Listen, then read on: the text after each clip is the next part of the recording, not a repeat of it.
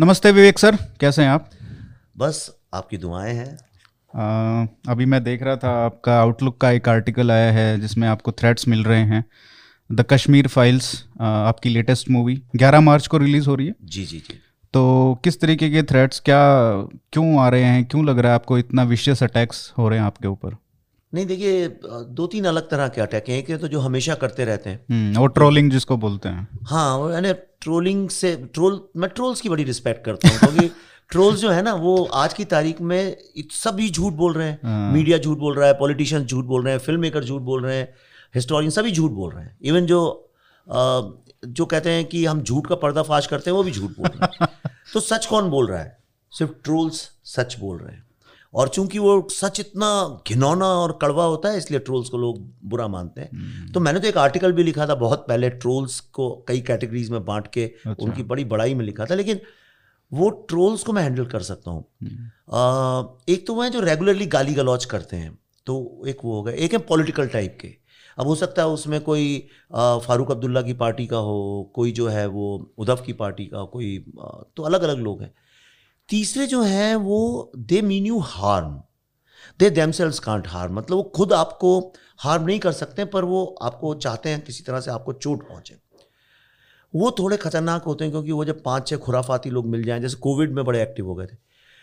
लेकिन जिस तरह का अभी मुझे थ्रेट्स आ रहे थे वो संभव ही नहीं अगर उसके पीछे कोई एक ऑर्गेनाइज पॉलिटिकल या कोई पावर नहीं हो, सेंटर नहीं हो उसके पीछे, तो नहीं है।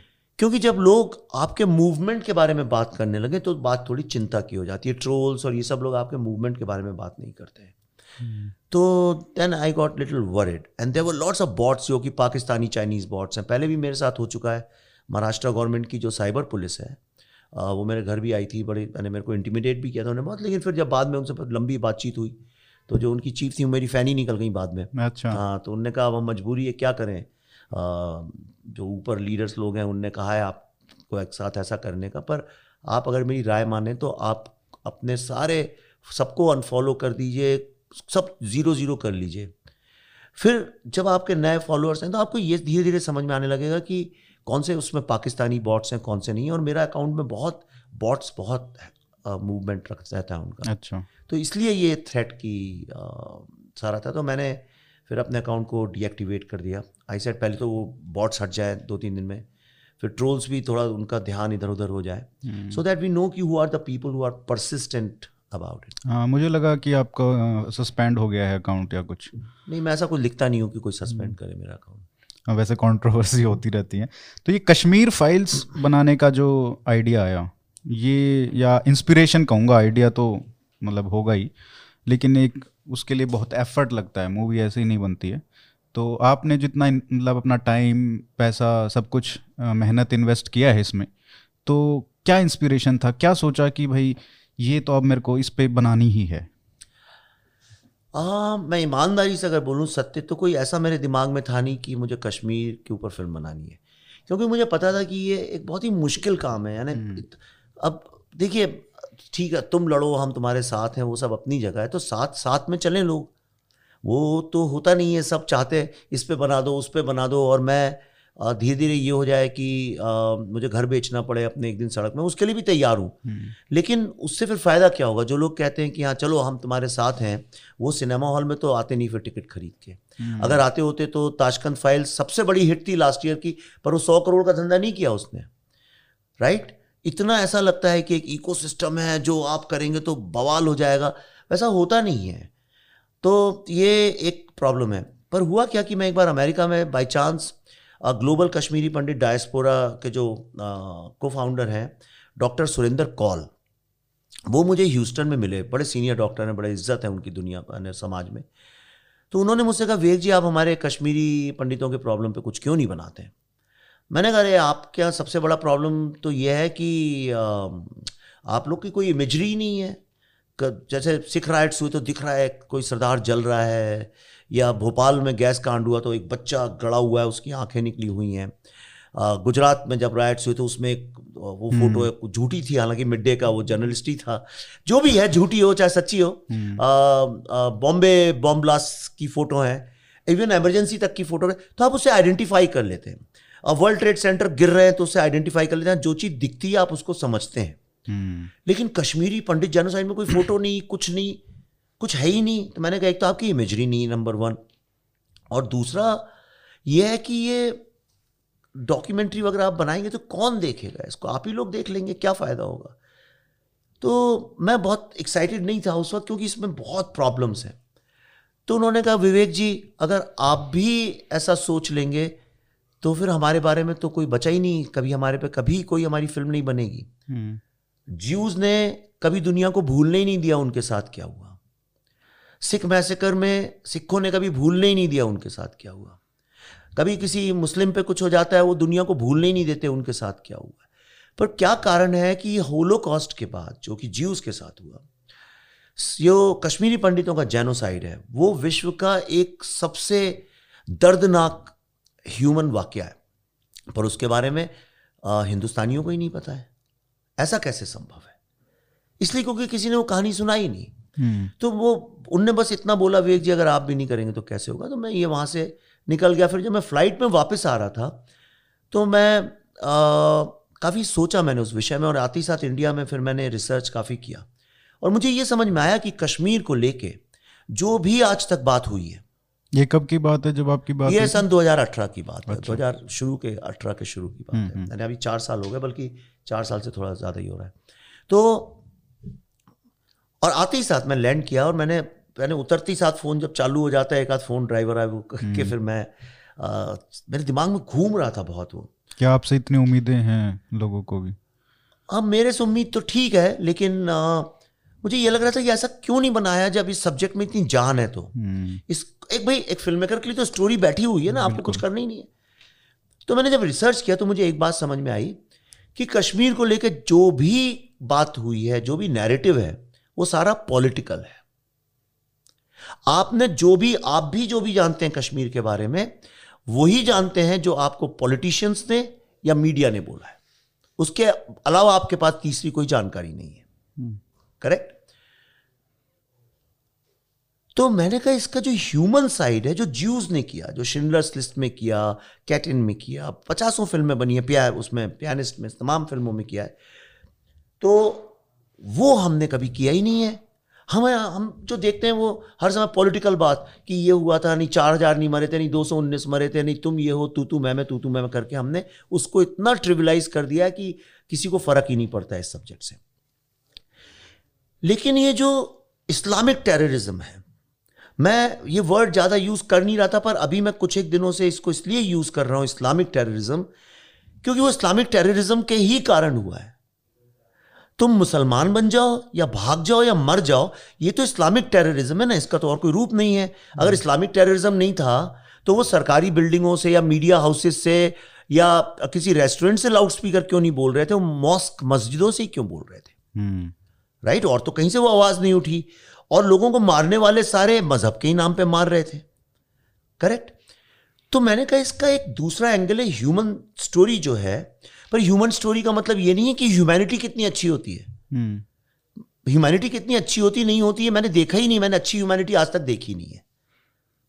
मैं इस विश्व में इतने सालों से हूं, यानी 50 लगभग 5 डिकेड्स होने आ गए, मैंने कभी अच्छी ह्यूमैनिटी देखी नहीं। मुझे जो लोग कहते हैं ह्यूमैनिटी उसका रूप मैंने देखा नहीं। मैंने तो लोगों को एक दूसरे का बुरा करते हुए ही, एक दूसरे को गाली देते ही हुए, दूसरे से जलन से भरे हुए, और एक दिन विश्व के इतिहास में ऐसा नहीं हुआ जब कहीं वॉर ना हो रहा हो, जहाँ पे कत्लेआम अब भी राइट ना हो। अगर आप चेक करें विश्व में कहीं ना कहीं कोई किसी को मार रहा होगा और बाकी दुनिया चुप बैठी होगी, क्योंकि जब ये इनह्यूमन ट्रेजेडीज होती हैं पॉलिटिशियंस और मीडिया उसको कैप्चर कर लेते हैं अपने इंटरेस्ट के लिए, तो ह्यूमन स्टोरी पीछे खो जाती है।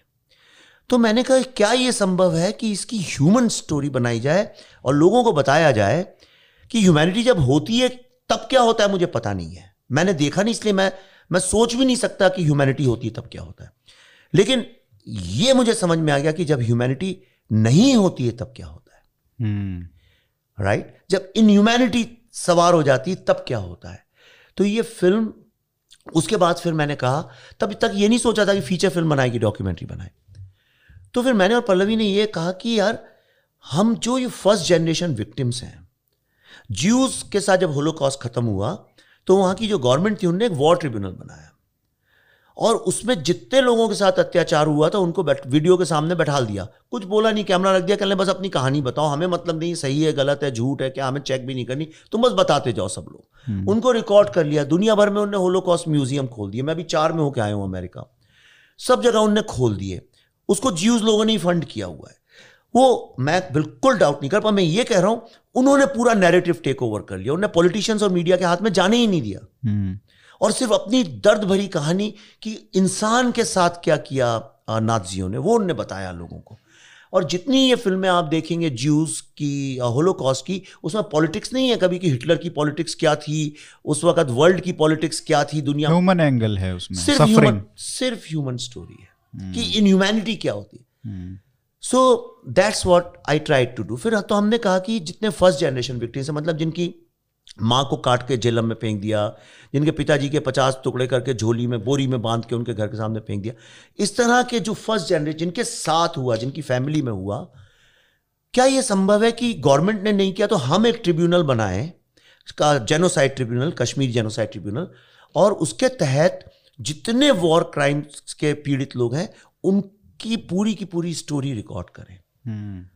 और फिर हमने वो मुहिम चालू की और लगभग 1-1.5 साल तक हम लोग जहाँ विश्व में फैले हुए हैं, चाहे हम अमेरिका में किया, यूके में किया, हमारे साउथ अफ्रीका में जो है बहुत ही सक्सेसफुल कम्युनिटी है, मतलब देखो आप वो भी बताता हूँ आपको, मैं उस पे आता हूँ। तो हमने इन सब जम्मू में, बम्बई में, पूना, जहाँ भी फैले हुए हैं, तो ऐसे करीब 600-700 लोगों का, 700+ लोगों का हमने वीडियो टेस्टिमोनियल उनके घर जाके किया, उन्हें कहीं बुलाया नहीं, हम उनके घर गए, उनके साथ खाना खाया, उनको ओपन अप होने में भी बहुत टाइम लगा।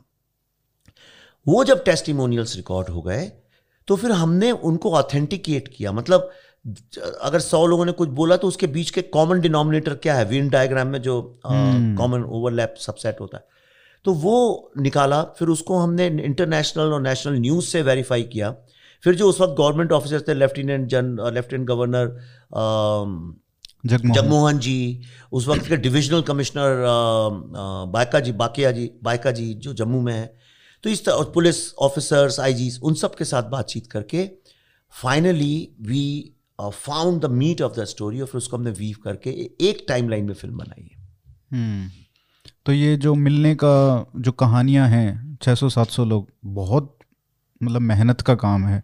700 लोगों के टेस्टिमोनियल्स अगर आप, वैसे भी मैं चाहूँगा कि अगर कभी फ्यूचर में हो तो आप उसको भी एक पब्लिश करें कहीं पे, क्या उसका भी कोई प्रोजेक्ट है आपके दिमाग में? मैं उसका सोच रहा हूँ, कुछ करूँगा। एक हमने उसका एक कंसाइज 20 मिनट का बनाया था जो अभी अमेरिका में कई जगह सेनेटर्स और कांग्रेसमैन को भी दिखाया, पर उसका मैं सोच रहा हूँ वो सारे, क्योंकि वो तो $1 मिलियन चीज़ है जो गवर्नमेंट ऑफ इंडिया को करना चाहिए था, वो काम किया है, तो उसको वीव करके एक वेब सीरीज उसकी मैं बनाऊँगा ये फिल्म के रिलीज के बाद। तो कौन सी ऐसी स्टोरीज थी जो आपको लगा कि यहाँ तो मतलब अति हो गई, जो आपके दिल को मतलब सब सारी ही ऐसी थी, लेकिन ही ऐसी थी कुछ होता है कि हाँ यार इससे ज़्यादा खतरनाक क्या हो सकता है? हाँ, पर मैं चाहता हूँ कि लोग फिल्म देखें और अपने आप समझेंगे। अभी मैं बोलूँगा तो फिर वो आप सेकेंड हैंड फिल्म देखेंगे, यानी आप विंडो शॉपिंग करेंगे, आपको पहले से पता होगा इसके अंदर क्या है। लेकिन एक कहानी जिसने पूरी फिल्म का प्रेरणा स्रोत बनी, जो कहानी, वो मैं नाम नहीं लूँगा क्योंकि सब लोग समझ जाएंगे, लेकिन एक लड़का समझिए जो 4-5 साल का है, उसके पिताजी उसको अपनी नानी के पास छोड़ते हैं और कहते हैं कि मैं बस जा रहा हूँ कुछ काम से, अभी आता हूँ शाम को, बहन और भाई को, और फिर वो लौट के भी नहीं आते कभी। और उसके बाद उनके घर कोई पता पूछने आता है कि वो कहाँ है, आपको पता है क्या? तो कहती नहीं, वो तो आए नहीं है, तुम ही ढूंढ लो। उनका दोस्त आता है, एक मुस्लिम दोस्त आता है, तुम ढूंढाओ बेटा। तो कहता है वो मिल नहीं रहे हमको, आपको पता चले तो आप बताना। और वो निकल जाता है। वो खिड़की से देखती है तो उन्हीं का स्कूटर चला रहा था बच्चों के पिताजी का। और तो जब पता चला कि उनको वो डिसअपियर हो गए और कत्लेआम हो गया है, तो वो नानी उन बच्चों को लेके वहाँ से निकल गई और उन बच्चों को कभी बताया नहीं उनके साथ क्या हुआ, स्पेशली था लड़के का। और वो पूना पढ़ने आ गया और जब वो 18-19 साल का था तब एक दिन उसने अपनी बहन की ड्रॉअर खोली, एक पेपर कटिंग कुछ मिली, तब उसको समझ में आया उसकी माँ के साथ क्या हुआ था। कश्मीर जेनोसाइड का ही सबसे भयावह किस्सा है। तब मुझे ये लगा कि अगर आप 18, और नानी ने उसको पता नहीं लगने दिया था। उन्होंने बोला था तुम्हारे पेरेंट थाईलैंड गए थे, वहाँ शायद एक्सीडेंट हो गया, कुछ हो गया, वो भी थोड़ा बड़ा होने के बाद। तो बच्चे इस बात को एक्सेप्ट कर लेते हैं, हो सकता है एक्सीडेंट हो गया, मैं अनलकी हूँ। लेकिन जब उसको पता चला तब उसकी पे क्या बीती होगी। मुझे इस तरह की चीज़ें ज़्यादा टच करती हैं। देखिए, एक हादसा हुआ, उसमें कई लोग मर गए, लेकिन उसके बाद हमने कितनी इनजस्टिस की बचे हुए लोगों के साथ, वो ज़्यादा दर्दनाक कहानी होती है। तो उसने मुझे झंझोर के रख दिया, और वही फिल्म का प्रेरणा स्रोत है, वही फिल्म का सूत्रधार भी है। ट्रेलर देख रहा था मैं अभी, बहुत पावरफुल ट्रेलर है। मुझे नहीं लगता कि पिछले कई सालों में इतना पावरफुल ट्रेलर और सिनेमैटिक जो एक्सपीरियंस है, जो विजुअल्स हैं और जो एक्टिंग है एक एक कैरेक्टर का, वंडरफुल। तो मैं, एक तो आपका प्रोजेक्ट इतना इम्पोर्टेंट है, उसके लिए बहुत बहुत धन्यवाद, और जिस तरीके से एग्जीक्यूट किया है, एटलीस्ट ट्रेलर से लग रहा है कि बहुत ही ज़बरदस्त काम किया है सभी ने। तो उसके लिए भी आपको बहुत बहुत शुभकामनाएं मैं देना चाहूँगा। ये इस तरीके की जो कहानियाँ, आपने ताशकंद फाइल बनाया, कश्मीर का अभी नया मूवी आ रहा है, उससे पहले Buddha in a traffic jam, और उस पर तो आपने पुस्तक भी लिखी जी। तो पहले जो आप मूवी बनाते थे, जैसे हेट स्टोरी, चॉकलेट, वो सब, और उसके बाद जो अभी का पीरियड है पिछले 6-7 साल से, क्या आप में ये आया कि अब मुझे थोड़ा इस तरीके का सिनेमा मेरे को बनाना है, इस तरीके की कहानियाँ मेरे को बतानी है लोगों को? तो वो क्या चेंज था जो आपके इसमें करियर में, या आपने सोचा कि अब मेरे को इस तरीके की कहानियाँ बतानी है लोगों को? उसमें देखो 2-3 चीज़ें मिक्स होती हैं। कभी भी कोई चीज़ आपके जीवन में जब एकदम 180 डिग्रीज परिवर्तन होता है, तो वो कभी भी ओवरनाइट नहीं होता है। हमें लगता है ओवरनाइट है, लेकिन ओवरनाइट नहीं होता है। कई लोग कहते हैं मैं सुबह उठा और मैंने शराब पीनी छोड़ दिया, सिगरेट पीनी छोड़ दी। वो नहीं होता, बहुत दिनों से आपके दिमाग में चल रहा होता है, सबकॉन्शियस में बैठता है, और जब आपका माइंड रिजॉल्व कर लेता है उसको, और आपके माइंड को समझ में आ जाता है, बॉडी और माइंड में सिंक हो जाता है, तब आप छोड़ते हैं। तो हुआ क्या, देखिए आप पता नहीं मेरा बैकग्राउंड जानते हैं कि नहीं जानते, मैं बड़ा यूनिवर्सिटी पॉलिटिक्स में बहुत एक्टिव था। अच्छा जी, और मैं बहुत एक्टिव था, और मैं पहले तो कम्युनिस्ट लेफ्टिस्ट लोगों के साथ जुड़ा, और धीरे धीरे वो लेफ्ट, आप नैक्सलिज्म पे ही पहुंच जाते हैं। वो सारे आज जो नारे लगाते हैं सब ये लोग, वो सब नैक्सलिज्म के हैं एक्चुअली, कम्युनिस्ट लोगों के नहीं है। कम्युनिस्ट लोगों का तो हम देखेंगे है फैज़, पर ये फैज़ वाला नहीं करते हैं। ये जो आज़ादी के हैं, तुम भी बोलो आज़ादी और संघवाद से आज़ादी, ये सब नक्सल लोगों के हैं, क्योंकि उनकी बीट भी अगर देखें तो वो फोकस है बस्तर अस्तर आदिवासियों वाली बीट पे है। सही कह रहे हो। तो जब मैं फिर एडवर्टाइजिंग में चला गया, हार्वर्ड गया पढ़ने गया, वहाँ पे मैंने कोर्स किया ऑर्गेनाइजेशन एंड मैनेजमेंट में। फिर वहाँ वर्ल्ड की नंबर 1 एडवर्टाइजिंग एजेंसी ज्वाइन की। फिर इंडिया में आया तो जो मैंने कोक, जिलेट, ऐसे बड़े बड़े ब्रांड्स की, तो वो दुनिया ही एकदम अलग थी, जहाँ पे ग्रीड मेन मुद्दा होता है। तो मैं वहाँ से ही शुरुआत करता हूँ कि जो वहाँ से एडवर्टाइजमेंट में से आप फिल्मी दुनिया में क्यों आए? एक्चुअली इसका भी एक कोइंसिडेंस है। मैंने कभी ज़िंदगी में नहीं सोचा था मैं फिल्म मेकर बनूंगा। मैं आपको ईमानदारी से कह रहा हूँ, मैं टीचर का बेटा हूँ, तो एम्बिशन फिल्म मेकर का तो हो ही नहीं सकता था। ये अलग बात है आप शीशे के सामने खड़े होकर सोचते हो कि एक दिन मैं भी हीरो बनूंगा, वो तो सभी का है। अमिताभ बच्चन की तरह हेयर स्टाइल करके आप भी बन रहे हो, तो बन गया मुरारी हीरो, ऐसी वाली चला मुरारी हीरो बनने। लेकिन तो मैं एड फिल्म्स बनाने लगा था। फिर बाद में बहुत बॉम्बे में मेरे को बहुत अवार्ड्स मिले, तो मैं बहुत बिजी हो गया, बहुत एड फिल्म्स बना रहा था। तो एक दिन बाय चांस मुझे जी के कुछ लोग मिले थे, तब जी नया नया था और बड़े सस्ते सस्ते सीरियल बनाते थे और सब कहते थे बड़े बेकार क्वालिटी हैं। तो उन्होंने बोला कि यार तुम क्यों नहीं हमारे लिए कुछ काम करते हो, थोड़ी क्वालिटी इंक्रीज़ कर दो। मैंने कहा तुम लोग पैसे ऐसे देते नहीं और मेरे को टीवी समझ में भी नहीं आता है कुछ। तो बोले नहीं हम तो आप जो बोलोगे दे देंगे, उतने नहीं दे पाएंगे लेकिन कुछ दे देंगे, थोड़ी हमारी हेल्प कर दो। तो मैंने वहाँ शुरू किया, तो शुरुआत हुई धीरे धीरे। तो मैं पहला व्यक्ति था पूरे हिंदुस्तान में, तो मैंने कहा कि ये सब मैं नहीं बनाऊंगा, ये जो आप रोज़ चलता है मैं बनाऊंगा। तो एक फिक्स चीज़ शुरू हुई, ख़त्म हुई। तो कहने क्या करोगे, मैंने कहा पूरे वर्ल्ड में टेलीफिल्म्स बनती हैं, तो आप टेलीफिल्म बनाता हूँ। तो उसमें तो उन लोगों ने कहा कि भाई तुम नई लिख के लाओगे तो हम कौन, किसको पता वो सही है कि गलत है। तो जो बनी बनाई हॉलीवुड की फिल्में हैं या जो बड़े फेमस नॉवेल्स हैं वो भी पॉपुलर कमर्शियली हिट नॉवेल्स, उनकी कहानी उठा लो और कुछ बना लो। और देखिए उस वक्त सारा मुद्दा ही ग्रीड का, ग्रीड मैं जानबूझ के शब्द कर रहा हूँ। कैपिटलिज्म में आपसे अगर कोई बोले हाँ ऐसा कर लो, शॉर्टकट है वहाँ से कर लो ये कर लो, तो वो ग्रीड आपको मोटिवेट करती है जाने के लिए, क्योंकि ग्रीड आपकी लाइफ की वैल्यू है। तो जैसे ब्रांड्स होते हैं, अगर उन्हें ब्रांड्स की कोई धर्म नहीं, कोई नेशनैलिटी नहीं, कोई वैल्यूज नहीं, पैसा कमाना है, बातें एथिक्स की करते हैं। अगर दुनिया चेंज हो जाए, अभी विशाखा गाइडलाइन है, अगर कोई बोलते नहीं विशाखा गाइडलाइन नहीं होगी और सारी जितनी औरतें हैं दुनिया की उनको ऑपरेस करना है, उससे बहुत पैसा मिलता है, वो सब बदल के वो करने लगेंगे। मैं सच बता रहा हूँ आपको, ऐसे दुनिया में एग्जाम्पल्स भी हैं जहाँ वैल्यूज चेंज हुई हैं। तो उसके पीछे मैं भाग रहा था, तो उसमें मैंने एक बड़ा फेमस नॉवल है, नाम नहीं लूँगा, तो उसके ऊपर मैंने बनाया सिकंदर नाम से एक। अच्छा। फिर वो कुमार गौरव थे, उसमें बड़ा हिट हो गया, बड़ा चला, तो जी वालों को भी थोड़ा कॉन्फिडेंस आया, तो उन्होंने कहा आप और पैसा ले लो। तब एक फिल्म आई थी यूजुअल सस्पेक्ट्स, जो कल्ट फिल्म है अपने आप में, एक मतलब दुनिया की कल्ट फिल्म है वो। तो कहने लगे, उस वक्त उसका बड़ा नाम हो गया था, तो उन्होंने बोला अब इसके ऊपर बना दो, स्विट्जरलैंड वगैरह जाकर शूट करो, लगे बड़ा बड़ा। तो मैंने वो वहाँ जाकर शूट किया, तो उसको देख के एक कोई प्रोड्यूसर थी लंदन में, तो कुछ दो तीन औरतें लंदन में थीं, उनने देखा तो बोली हमको इस बंदे के साथ यही चीज़ फीचर फिल्म बनानी है। अच्छा। तो मैं एक दिन एक ऐड फिल्म शूट कर रहा था, तो किसी ने बोला मिलना चाहती हैं, मिलने गया, उन्होंने बोला आप हमको अगर 1-2 स्टार ले आओ इसमें तो आप ये फिल्म बनाइए हमारे लिए। और कुछ किस्मत ऐसी थी, मैं बाहर निकला वहाँ से तो मुझे अरशद वारसी मिल गया सामने ही, कहना क्या चल रहा है ब्रो एंड ऑल दैट। मैंने कुछ नहीं यार, तो उसने मुन्ना भाई MBBS की थी। अच्छा। लेकिन उसको कुछ काम नहीं मिल रहा था उसके बाद, यानी कुछ ऐसा काम नहीं था, तो मैंने कहा घर आ जा, चल ऊपर आ।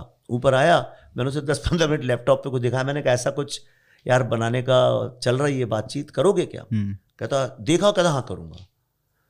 और फिर उसको उसके बाद अगले दिन मैं था, तो मुझे सुनील शेट्टी का मैनेजर मिल गया, कहना सर अन्ना बोलते हैं उनको, सर कहना अन्ना के लिए सर कोई प्रोजेक्ट हो तो बताओ। अरे मैंने हो क्या, मेरे से एक प्रोड्यूसर ने ऐसा बोला है। कहता अभी चलोगे? मैंने कहा चलो। मैं गया, उनने देखा 15 मिनट में वो ओके हो गया, तो फिल्म चालू हो गई वहाँ से। तो कुछ सोचा नहीं था क्या बनाएंगे। इरफान भी था ना? इरफान भी था जी। इरफान को एक्चुअली तीसरा बंदा इरफान ही मैंने साइन किया था, एक कहीं कॉफी शॉप में मिले इरफान को, तो मैंने कुछ बताया भी नहीं, मैंने कहा ये फिल्म है, कहता उसमें कौन सा रोल मुझे करना है, तो मैंने कहा तू चुन ले जो भी तेरे को करना है। तो पहले तो उसने दूसरा, बाद में उसको थोड़ा लालच आ गया, तो उसने बोला नहीं नहीं यार मैं वो करूंगा, लंगड़े वाला रोल करूंगा, वो जो उसमें था यूजुअल सस्पेक्ट्स, केविन स्पेसी। हाँ, केविन स्पेसी।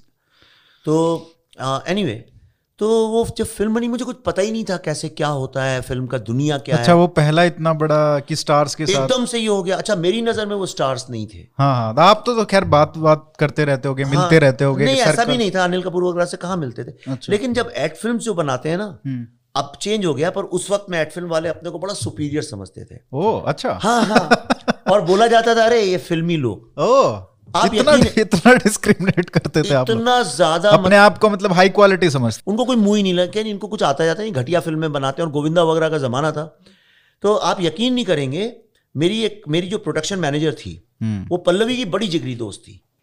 तो वो, मैं बैंड्रा में रहता था, तो पल्लवी माहिम तो रास्ते में ही पड़ता सीधी रोड पे, तो मैं कई बार उसे लिफ्ट देता था, तो मुझसे कहती थी आ जाओ ना यार बड़ी अच्छी एक्टर है पल्लवी, मैं तुम्हें मिलाती हूँ उससे, यहीं सामने ही घर है।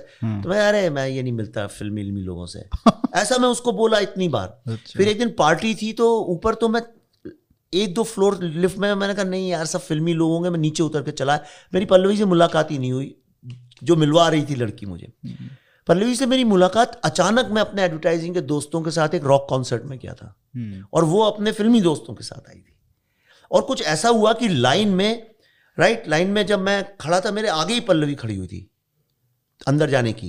वो पलटी, उसने मुझे देखा, तो मैं तो पहचान गया, वो तो नहीं पहचानती थी मुझे। तभी वो प्रोडक्शन मैनेजर, उसने हम दोनों को इंट्रोड्यूस कराया, और बस उसके बाद देखिए अब 2 बच्चे हैं हमारे। 25 साल हो गए शादी को।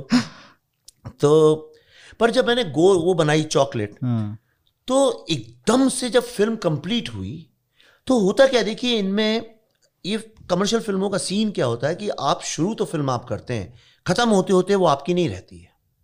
अच्छा। आपकी फिल्म में जो स्टार है वो उसकी फिल्म हो जाती है, वो पूरी तरह से लास्ट में मार्केटिंग टेक ओवर कर लेते हैं, PR एक्सरसाइज टेक ओवर कर लेते हैं, और आप एक एक्स्ट्रा की तरह पीछे खड़े रहते हैं, जैसे किसी बड़े पावरफुल लीडर के पीछे चमचे खड़े रहते हैं। इस तरह से आपको बैकग्राउंड में कर दिया जाता है, आपकी बात भी नहीं सुनी जाती है। तो और अगर फिल्म हिट होती है तो उनकी हो जाती है, नहीं चलती है तो डायरेक्टर की हो जाती है, फ्लॉप हुई तो डायरेक्टर के माथे। ये माफिया सा बना हुआ है। और ये फिल्म फ्राइडे को रिलीज हुई, ये बात मैंने कभी किसी को बताई नहीं है क्योंकि किसी ने पूछी भी नहीं इत्मीनान से। और मंडे के दिन सुबह 7:30 बजे मुझे रोनी स्क्रू वाला का फोन आया। वो उस वक्त यूटीवी चलाते थे और उन्होंने कहा कि मैं बहुत इंप्रेस्ड हुआ इस फिल्म से, बड़ी कटिंग एज है, तो हमारे लिए कोई कटिंग एज फिल्म बना सकते हो। तो मैंने जाके उनको जो मुझे लगता था कि ये मास्टरपीस कहानी है सुनाई, तो उन्हें बोला नहीं नहीं नहीं यार ये नहीं, कुछ अलग होनी चाहिए कुछ। तो हुआ क्या था, जब मैं चॉकलेट शूट कर रहा था तो हम साउथ हॉल में शूट करते थे, तो कुछ लोग थे जो रोज़ वहीं आके शूटिंग देखते थे, बियर ईयर पीते थे, तो हमें किस्से सुनाते थे। तो एक बंदे ने मुझे किस्सा सुनाया था, एक साउथ हॉल फुटबॉल क्लब था जिसमें काफ़ी अंग्रेज भी थे और इंडियन, पर नाम साउथ हॉल फुटबॉल क्लब मतलब जहाँ हिंदुस्तानी रहते हैं सारे।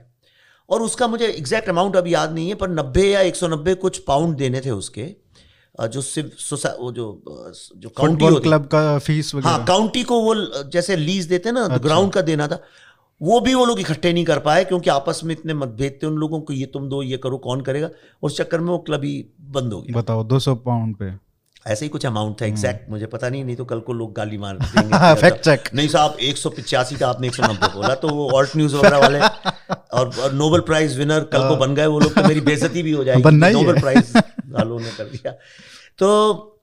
तो मैं थोड़ा एडवर्टाइजिंग का था, मार्केटिंग आती थी मुझे, तो मुझे वो किस्सा याद आ गया एकदम से। कहते हैं ना जब आदमी डूबने लगता है, कुछ होता नहीं, किसी के पास आप प्रपोजल और वो बोल दे सॉरी ये मेरे को पसंद नहीं आया, तो मैंने इमीडिएटली मैंने कहा एक बड़ी इंटरेस्टिंग स्टोरी मैंने अभी सुनी थी, ये मैंने साउथ हॉल फुटबॉल क्लब का, रोनी ने वहीं के वहीं ओके कर दिया उस प्रोजेक्ट को, वहीं के वहीं इमीडिएट, सोचा भी नहीं, कहता आई नो इसमें पोटेंशियल है करो, पर एक शर्त है कि बड़ी फिल्म बनाओ, बड़ी फिल्म। अब ये बड़े चीज बनाने का बॉलीवुड में लोगों को बड़ा शौक है, अच्छा हाँ बड़ा, जैसे अपने नहीं होता है नेताओं का, बड़ी होर्डिंग लगाओ, बहुत बड़ी होर्डिंग लगाओ, ऐसे फिल्म लाइन में भी सबको सब कुछ बड़ा बड़ा बड़ा बड़ा चाहिए। तो आप बात भी करें तो कहेंगे कोई भी मिलेगा आपको, छोटा सा भी एक्टर मिलेगा, मामूली सी भी फिल्म कर रहा हो, बहुत बड़ी फिल्म कर रहा हूँ, फाड़ देगी ये वाकई रियल लैंग्वेज है। हाँ, चिपक जाएगी, उतरेगी नहीं, मतलब थिएटर में लग गई तो हाँ, उतार हाँ तो क्या बोलते हैं उतार, पोस्टर लगता था ना वो चिपक गया तो उतरते नहीं थे। तो गोल एक्चुअली मेरे दिमाग में जो फिल्म थी वो बहुत डिफरेंट फिल्म थी, वो थोड़ी शाम बेनेगल स्कूल की फिल्म थी, अच्छा। कि बड़े गरीब से, कोई कबाब चलाता है, कोई नाई की दुकान चलाता है, ये करता है वो करता है, और किस तरह से पाकिस्तानी बांग्लादेशी और ये सब लोग इनके झगड़े हैं, और एक लड़के के एम्बिशन से कैसे क्लब खराब हो जाता है।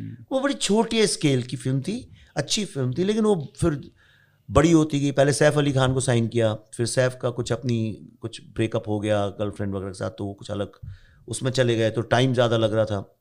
फिर जॉन ने एक मैसेज भिजवाया कि यार फुटबॉल तो मैं खेलता हूँ, साइन आप सैफ को कर रहे हो, तो इमीडिएटली फिर जॉन आ गया प्रोजेक्ट के अंदर। जॉन आ गया तो फिर प्रोड्यूसर सिर्फ स्टार्स की बात सुनते हैं, फिर बिपाशा भी आ गई उसमें, प्रोजेक्ट और बड़ा होता गया। हालांकि अब उसकी बहुत तारीफ करते हैं फिल्म, आजकल तो मुझे जितने यंग लोग मिलते हैं कहते हैं जब मैं छोटा था वो 10 बार माँ ने दिखाई वो फिल्म, हम तो बहुत देखते थे।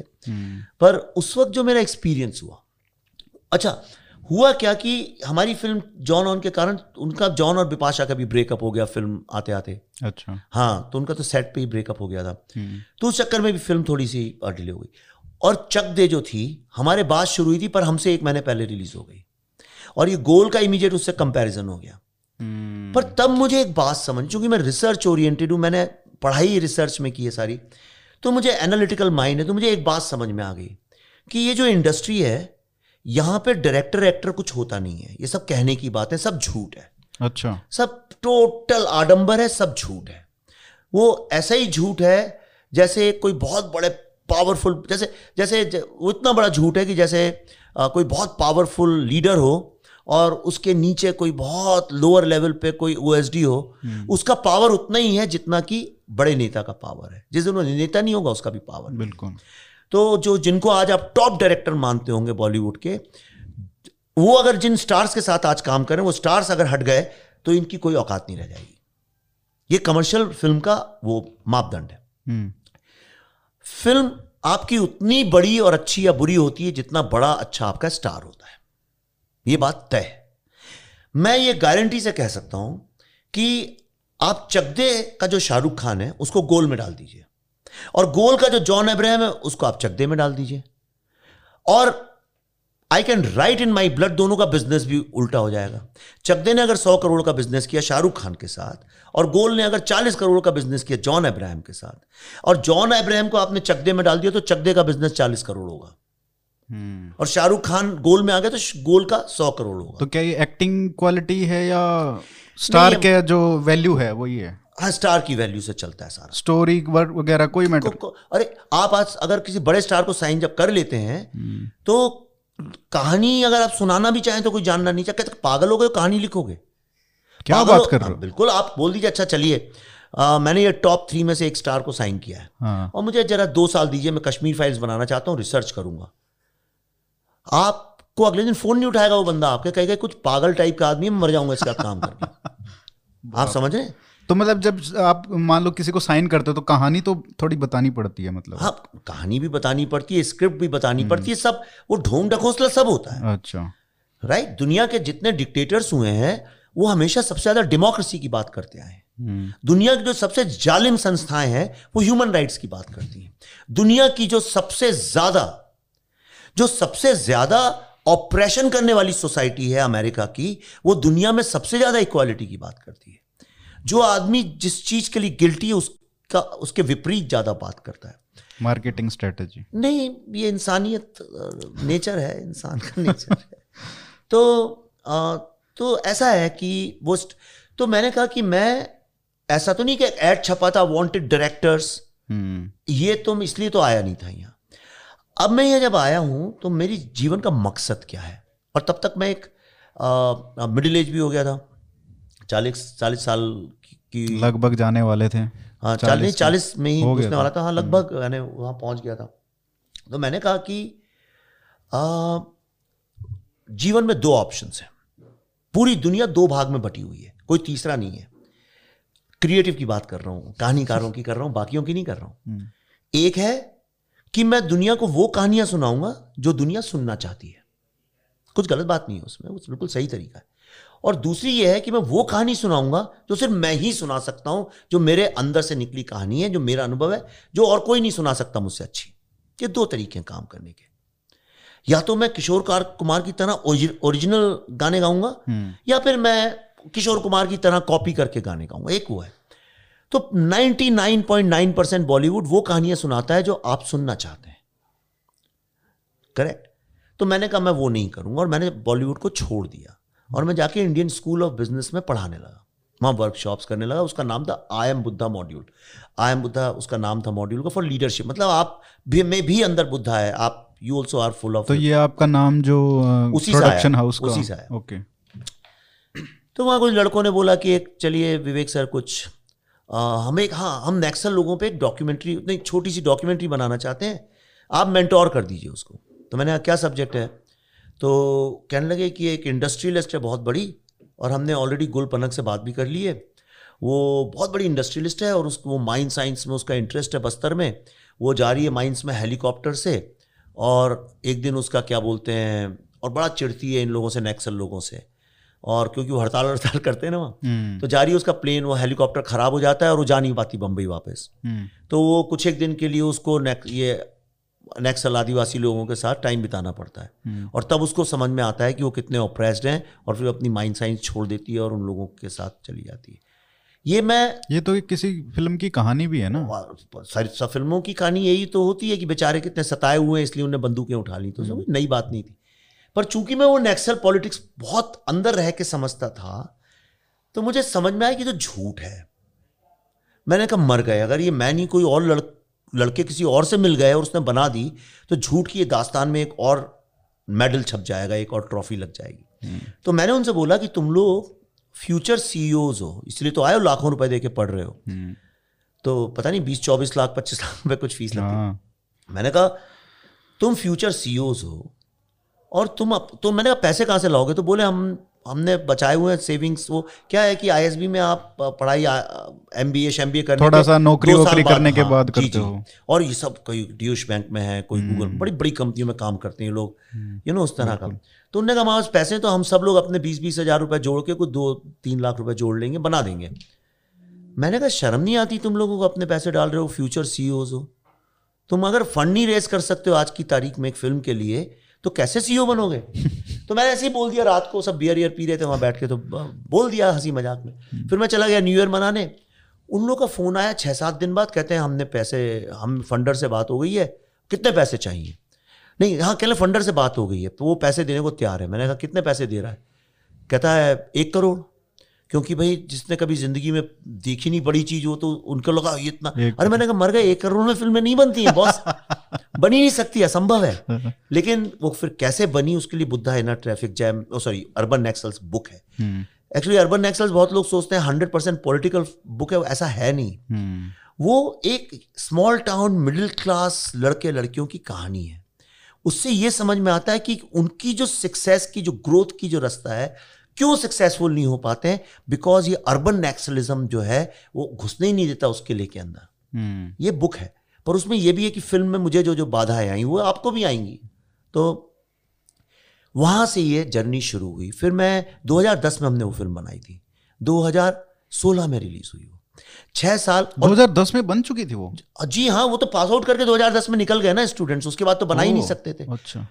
और आप ये देखिए वो फिल्म मामी में इंडिया गोल्ड कैटेगरी में सिलेक्ट हुई थी, मतलब इंडिया की जो 5 बेस्ट फिल्म्स थी उस साल की, उसमें वो सिलेक्ट हुई थी। लेकिन जब उसमें हमें बुलाया गया, भाई नॉमिनेट जब आपकी फिल्म हुई तो आप तो सबसे बड़े आदमी हो गए, पर मामी फेस्टिवल उसी साल मेरी बदकिस्मती से, पहले शाम में नेगल वगैरह देखते थे और बड़ा दिल पैशन से करते थे, तो वो पैसे ज़्यादा नहीं थे तो वो लोग हट गए। और ये विदु विनोद चोपड़ा की वाइफ का क्या नाम है, शिकारा के डायरेक्टर जो हैं, अनुपमा चोपड़ा, okay. और आमिर खान की वाइफ किरण जी, उनने टेक ओवर कर लिया उसको। अच्छा। उनने टेक ओवर किया उसे। और जब मैं वहाँ गया, आप यकीन नहीं करेंगे, आगे की जितनी भी सीटें थी, यानी एक थिएटर में लास्ट की 2-3 रोज होती हैं और आगे बहुत सारी सीटें होती हैं और बड़े अच्छे हॉल में था, वो सारी सीटों में एकदम बी ग्रेड हीरो हीरोइन ये और बड़े हीरो ग्लैमर था। और जो लोग नॉमिनेट हुए थे उनको कोई पूछ नहीं रहा था, फॉरेन से आए थे सब, हम ही 2-4 हिंदुस्तानी थे। पीछे उनको जैसे भेड़ बकरियों को पीछे बांध देते हैं उस तरह से ट्रीट कर रहे थे। तब मैंने कहा अब बॉलीवुड से ये जो सिस्टम है इससे लड़ाई लड़ने का वक्त आया है।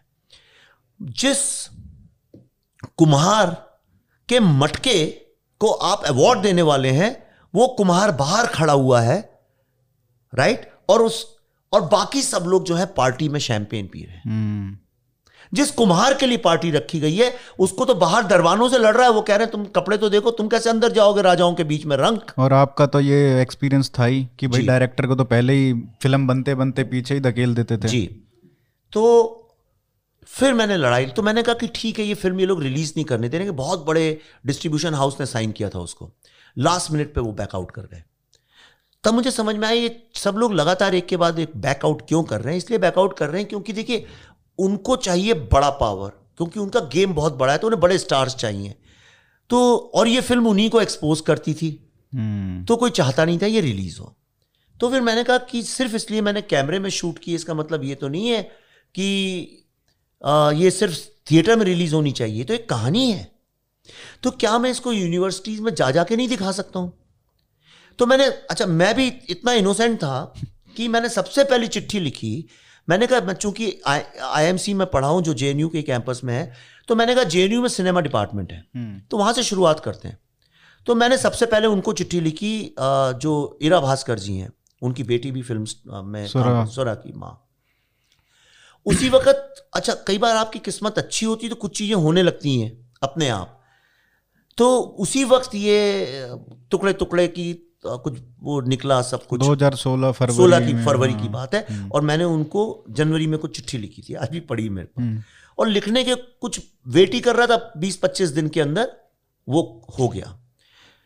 तो मैंने कहा भाई ये ज़्यादा बढ़ेगा मामला, उसके पहले बात करूँ। तो उन्होंने फ़ोन भी लगाया, फिर एक कोई बीच में जानने वाला था उनको उस वक्त, वो स्वरा जी और वो उन्हीं का दोस्त था, उन्हीं के थ्रू मिले थे। तो उससे मैंने कहा आप भाई कुछ कर सकते हो, बीच में उसने गाने लिखे थे हमारी फिल्म के, रविंदर। तो मैंने उससे बोला कि बातचीत कर लो, तो उसने बोला कि यार वो तो कह रही हैं कि ये फिल्म नहीं दिखा सकते हैं चाहे कुछ भी हो जाए। तो फिर मैंने डायरेक्टली उनको मेल लिखा, तो उनने मेरे को जवाब दिया, उनने बोला नहीं हम नहीं दिखा सकते क्योंकि माहौल अच्छा नहीं है। तो मैंने कहा हो सकता है, इतने सब चल रही है दुनिया भर की राजनीति उसको लेके, कन्हैया कुमार और अफजल गुरु को लेके। पर उसी दिन सेम डे मैंने देखा हंसल मेहता ने एक एड ट्वीट किया था कि हम 2 या 3-4 दिन बाद हम अलीगढ़ फिल्म दिखाने जा रहे हैं, जो कि एक अलीगढ़ के एक होमोसेक्सुअल प्रोफेसर के ऊपर कहानी थी, नवाज की। हाँ वो मेरी लाइफ का डिसाइडिंग मोमेंट था। जिंदगी कभी एक मोमेंट में बदलती है। मैंने कहा ये देश का कितना बड़ा दुर्भाग्य है कि यूनिवर्सिटी में अगर आप होमोसेक्सुअलिटी पे फिल्म है तो माहौल बहुत अच्छा है, लेकिन जिस चीज से देश को खतरा है, जो देश के दुश्मन अपने ये एजेंट्स को छोड़ के उसमें डिस्टर्बेंस करना चाहते हैं, वो फिल्म जब दिखानी हो तो माहौल खराब है। मैंने तो आपको ये पता ही नहीं था कि भाई ये कहाँ पे लिख रहा हूँ मैं, जेएनयू में। आपको आइडिया नहीं था कि ये जेएनयू इस तरीके का है, क्या पता मेरे फिल्म को वहां पे ना करें। देखिए ऐसा है कि मैं प्रोफेसर का बेटा हूं, तो मेरे को ये पता था कि हाँ ठीक है राजनीतियां होती है, मैं खुद राजनीति में था, पर ऐसा थोड़ी होता है राजनीति के। आपको लगा थोड़ा फेयर तो होगा। मेरे माँ बाप दोनों कांग्रेसी थे, फ्रीडम फाइटर्स थे। उस जमाने में कांग्रेस ही होते थे, बीजेपी थी ही नहीं, और कम्युनिस्ट होते थे, वामपंथी होते थे। भोपाल में दुष्यंत कुमार और शरद जोशी दोनों कम्युनिस्ट आइडियोलॉजी के सोशलिस्ट थे बेसिकली, पर उस जमाने में वामपंथी का ली। और दोनों मेरे घर में रात को 2-2 घंटे बैठते थे। दुष्यंत जी ने तो मेरी किताब भी मेरे पिताजी को कहीं पे एक जगह समर्पित की थी, कविताएं। हाँ शरद जोशी वगैरह से तो बहुत हमारे घरेलू ताल्लुकात थे, अभी भी उनके बच्चों से मेरे बिल्कुल घर जैसे ताल्लुकात हैं। तो और मेरा बहुत कम्युनिस्ट लोगों से वास्ता रहा है। तो मेरे पिताजी के साथ मेरा एक कॉन्फ्लिक्ट यही था कि वो कहते थे तुम तो चोरों और जो देश के दुश्मन है उनके साथ जा रहे हो। अच्छा। मैं कहता था आप लोग तो अब हो गई फ्रीडम खत्म। हाँ। लेकिन अब तो आप लोग जो हैं ये फैसिस्ट गवर्नमेंट के साथ हैं। यू नो, तो मेरा ही कॉन्फ्लिक्ट था। पर मैंने अपने सामने कभी ये नहीं देखा था कि कोई एक अच्छी फिल्म बनाए तो सिर्फ इसलिए कि वो कम्युनिस्ट ने बनाई है तो उसको रोक दिया जाए, या बीजेपी ने बनाई है तो रोक दिया। ये मैंने अपने जीवन में कभी देखा नहीं था। ये मैंने पहली बार अनुभव किया। तब मैंने कहा कि अब मैं इस फिल्म को तो कुछ एक लड़के ने मुझे फोन किया, कहने लगा सर अगर आप दिखाना चाहते हैं तो हम कोई यहाँ पे हमारी ज्यादा तादाद नहीं है, लेकिन हम 25-30 लोग इकट्ठे हो जाएंगे, आपकी फिल्म देख सकते हैं। मैंने करो, तो उसने एक हॉल बुक किया वहां पे, 190 सीटर हॉल है वो जेएनयू में जी। तो हम वहां पहुंचे, अनुपम जी से मैंने रिक्वेस्ट की सर बहुत कम बच्चे हैं। अनुपम ने कहा चलो यार भले 20 लोगों के जीवन में फर्क पड़े, चलते हैं। तो मैं और अनुपम जी यहाँ पे आए, और वो फिल्म शाम को कुछ थी 3-4 बजे की, और सुबह 9-10 बजे जेएनयू ने वो उनकी बुकिंग कैंसिल कर दी। उन्होंने बोला कि आप तो कह रहे हैं 40-50 लोग आएंगे, हॉल 190 लोगों का है, तो we can not waste it like that. जी हाँ, एग्जैक्टली। आप सौरभ से पूछिएगा कभी मिले आपको। तो फिर हमने कहा कि अब तो हो गया, अब ऐसी की तैसी। मैंने कहा अब सड़क पे खड़े होकर दिखाएंगे। तो अगले दिन फिर मैंने इन लड़कों से कहा कैसे यार तुम में अगर हिम्मत है, मैं अभी ट्वीट कर रहा हूँ कि दिल्ली के जितने यंग लोग हैं आ जाओ फिल्म देखने, कल फ्री में लगा रहा हूँ। और फिर हमने एडमिन ब्लॉक जो है उसके सामने एक स्क्रीन लगा के फ्री फॉर ऑल कर दिया उसको। फ्री फॉर ऑल कर दिया। हमने सोचा कि भाई, तो मैंने इनसे पूछा अच्छा अगर ऐसा कर दूं कितने लोग आएंगे, कह रहे दिल्ली यूनिवर्सिटी में अपने हैं, ये है वो है। सर मैं गारंटी करता हूं कम से कम 200-250 लोग आ जाएंगे। अच्छा। आप अभी गूगल करिए, आप गूगल के फोटो भी डाल सकते हैं चाहे तो अपने शो में। आप गूगल करिए, 4500 लोग छतों पे बैठे थे, पेड़ों के ऊपर बैठे थे, गाड़ी के ऊपर बैठे थे, और पीछे कुछ 25-30 लोग काले झंडे लेके मेरे को ब्राह्मण अग्निहोत्री और फैसिस्ट अग्निहोत्री के नारे लगा रहे थे। उससे मुझे हौसला मिला। तो मुझे फिर दूसरी यूनिवर्सिटी से लड़के बुलाने लगे, उन्हें लगा तो फ्री में मिल रहा है, लड़कों का क्या जाता है। तो मैंने करीब यूं समझ लीजिए 30 दिन के अंदर 40 कैंपसेस में घूमा मैं। जेएनयू से शुरू हुआ था, जोधपुर में खत्म हुआ, लेकिन जोधपुर में जब मैं पहुंचा तो उन लोगों ने मेरे ऊपर एक फिजिकल अटैक किया गाड़ी के ऊपर। जादवपुर यूनिवर्सिटी में। तो वहीं तो मैं फंस गया।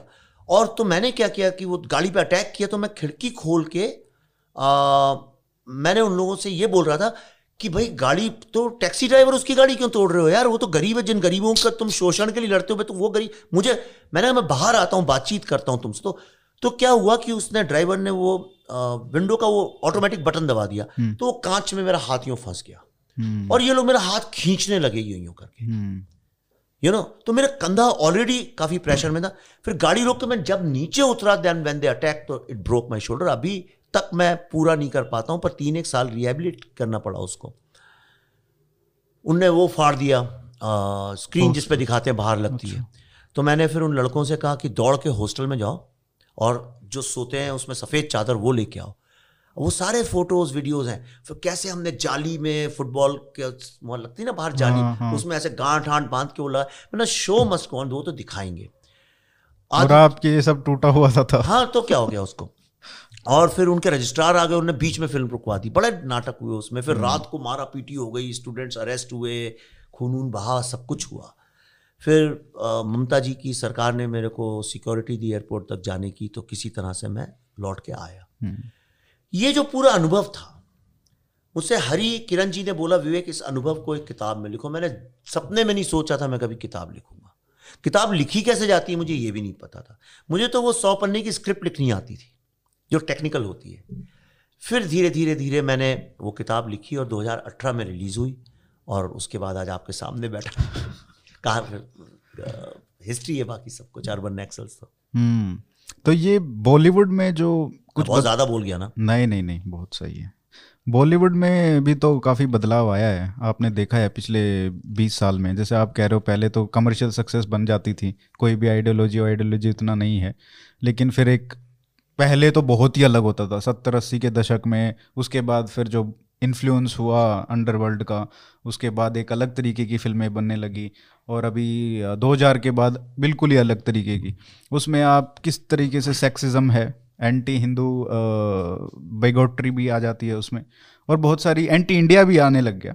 तो ये सब थ्रेट्स जो हैं, थ्रेट्स भी ये बनते जा रहे हैं। तो इसको कैसे देखते हो? जब आप एक तरीके से बाहुबली को देखो, तेलुगु सिनेमा को देखो, उनकी जो मूवीज़ हैं वो बहुत हिट हो रही हैं, हिंदी में डब होके आ रही हैं तो भी हिट हो रही हैं। और एक बॉलीवुड को देखो, इतनी बड़ी इंडस्ट्री होने के बाद भी रीजनल सिनेमा से कम्पीट नहीं कर पा रही है वो। तो ये कहाँ पे, या गानों में भी पंजाबी गाने ज़्यादा हिट हो रहे हैं। अगर आप टॉप 20 में देखो ना, तो पंजाबी गाने ज़्यादा मिलते हैं आजकल। बॉलीवुड का जो क्या है, ये टैलेंट की कमी है या एकदम डीरेसिनेशन हो गया है, क्या है ये? पहली बात तो बॉलीवुड है क्या? बॉलीवुड कोई एक फैक्ट्री नहीं है लोग काम करने जाते हैं, या कोई एक ऑफिस है जिसका CEO और कहता वैसा होगा। बॉलीवुड स्वतंत्र लोग हैं, अपना आते हैं काम करने और उसको करते हैं। इसीलिए थोड़ा और भी अचंभित करने वाली बात है, वही मैं आपको बताना चाह रहा हूँ। पहली बात तो बॉलीवुड जो है वो एक रीजनल फिल्म इंडस्ट्री है, राइट। चूंकि हमारा जो मीडिया है वो दिल्ली और बम्बई में बेस्ड है, इसलिए हमको ऐसा लगता है। और भारत में हिंदी बोलने वालों को माना जाता है यही भारत है, यही है असली भारतीय। और मैं खुद हिंदी बोलने वाला हूँ और बड़ा गर्व से बोलता हूँ, पर ऐसा हमने मान लिया। यह है Hindi film industry. Actually Marathi film industry Bombay में कितनी अच्छी फिल्में बनाते हैं, यानी अचंभित हो जाएंगे कि इतनी अच्छी फिल्में जमीन से जुड़ी मिट्टी की कहानियां बनाते हैं। तेलुगु फिल्म इंडस्ट्री कहाँ है? हैदराबाद में है। तमिल फिल्म इंडस्ट्री कहाँ है? चेन्नई में है। बंगाली फिल्म इंडस्ट्री कहाँ है? कलकत्ता में है। हिंदी फिल्म इंडस्ट्री कहाँ है? महाराष्ट्र में। लखनऊ में नहीं है, दिल्ली में भी नहीं है, कानपुर में भी नहीं है, ग्वालियर में भी नहीं है, इलाहाबाद में भी नहीं है, वो है बम्बई में। बम्बई में जब ये फिल्म इंडस्ट्री शुरू हुई थी, वहाँ हिंदी बोलने वाले लोग ज़्यादा थे नहीं। ये पारसी थिएटर से इन्फ्लुएंस होकर शुरू हुई। सही कह रहे हो, करेक्ट। वो पारसी थिएटर मतलब एक सीन हुआ, किसी ने आके कुछ गाना गा दिया, फिर किसी ने मारा पीटी कर दी, फिर एक आदमी आया उसने जोक सुना दिया। मतलब टिटिलेट करके ऑडियंस को बैठाल के रखो, शराब में पिए हुए धुत लोग बैठे, बस उनको किसी तरह से एंटरटेन करते रहो। वो एक मुद्दा था। फिर उसको टेक ओवर किया कम्युनिस्ट इप्टा के लोगों ने।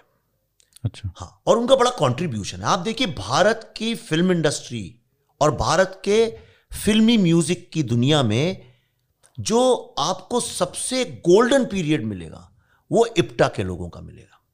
मैं खुद कम्युनिस्ट आइडियोलॉजी से वास्ता नहीं रखता हूं, पर वो भी ऑपरेसर और ऑपरेस्ट की कहानियां राज कपूर ने भी वही बनाई, बिमल रॉय ने भी वही बनाई, महबूब साहब ने भी वही बनाई, जितने उस वक्त के थे सबने यही फिल्में बनाई, जावेद अख्तर ने भी वही फिल्में लिखी हैं। ये सब कार्ड होल्डर इप्टा के थे और इनको कोई शर्म नहीं थी, गर्व से कहते थे हम कम्युनिस्ट हैं। पर इनकी जो कहानियां थी वो, और ये सही भी है, भारत में शोषण नहीं है क्या? यानी आज के नैरेटिव को आप माने तो कि शोषण है नहीं भारत में, आपका शोषण नहीं करता कोई, आप किसी का नहीं करते है। मैं गांव से आता हूं, मुझे पता है शोषण है, बॉलीवुड में शोषण हो रहा है, शोषण हर जगह है, ऑपरेशन और ऑपरेस्ट की बात करेक्ट है। रईस और गरीब का इतना ज्यादा बढ़ गया है दूरी उसके बीच में कि मतलब मुझे लगता है कहीं दुनिया का अंत ही ना हो जाए इस तरह से। एक दिन मैंने बच्चन साहब को बोला था, उनके घर हम बैठे थे, मैं पल्लवी किसी स्क्रिप्ट के लिए, मैंने बच्चन साहब को बोला था, मैंने कहा बच्चन साहब, अमित जी बोल रहे हैं, मैंने कहा अमित जी आप, मुझे ऐसा लगता है इसलिए आपसे बोल रहा हूँ, कभी हो जाए ऐसा तो याद करिएगा, मैंने बोला था कि वो दिन अब दूर नहीं है, एक दिन झुग्गी झोपड़ियों से लोग तलवारें डंडे लेके निकलेंगे और जितने रईस लोग हैं उनके घर तोड़ेंगे, जहां मिलेंगे रईस लोग गाड़ियों में रेस्टोरेंट्स में उनको मारेंगे। और अब आप देखिए, आप उसको लाइटली मत लीजिए, वर्चुअल वर्ल्ड में ऐसा एक दिन नहीं हुआ है पिछले 1.5 साल में जब बॉयकॉट बॉलीवुड ट्रेंड ना कर रहा हो। अभी खोलिए बॉयकॉट बॉलीवुड या कुछ ऐसा चल रहा होगा, हर दूसरे दिन होता है, लोग उनकी फिल्में फ्लॉप कराने लगे। ये भी एक तरह का देखिए तो वही जो है, जो मैं कह रहा हूँ बहुत काफी हेट भी हो गया है बॉलीवुड के, और खासकर जब सुशांत का केस हुआ था उसके बाद से बहुत ज्यादा हो गया। जी जी जी। तो लेकिन जो ये कम्युनिस्ट लोग थे, इप्टा वाले जो लोग थे, इनकी कहानियां एक असली शोषण के ऊपर थी, ये एंटी हिंदू नहीं थे।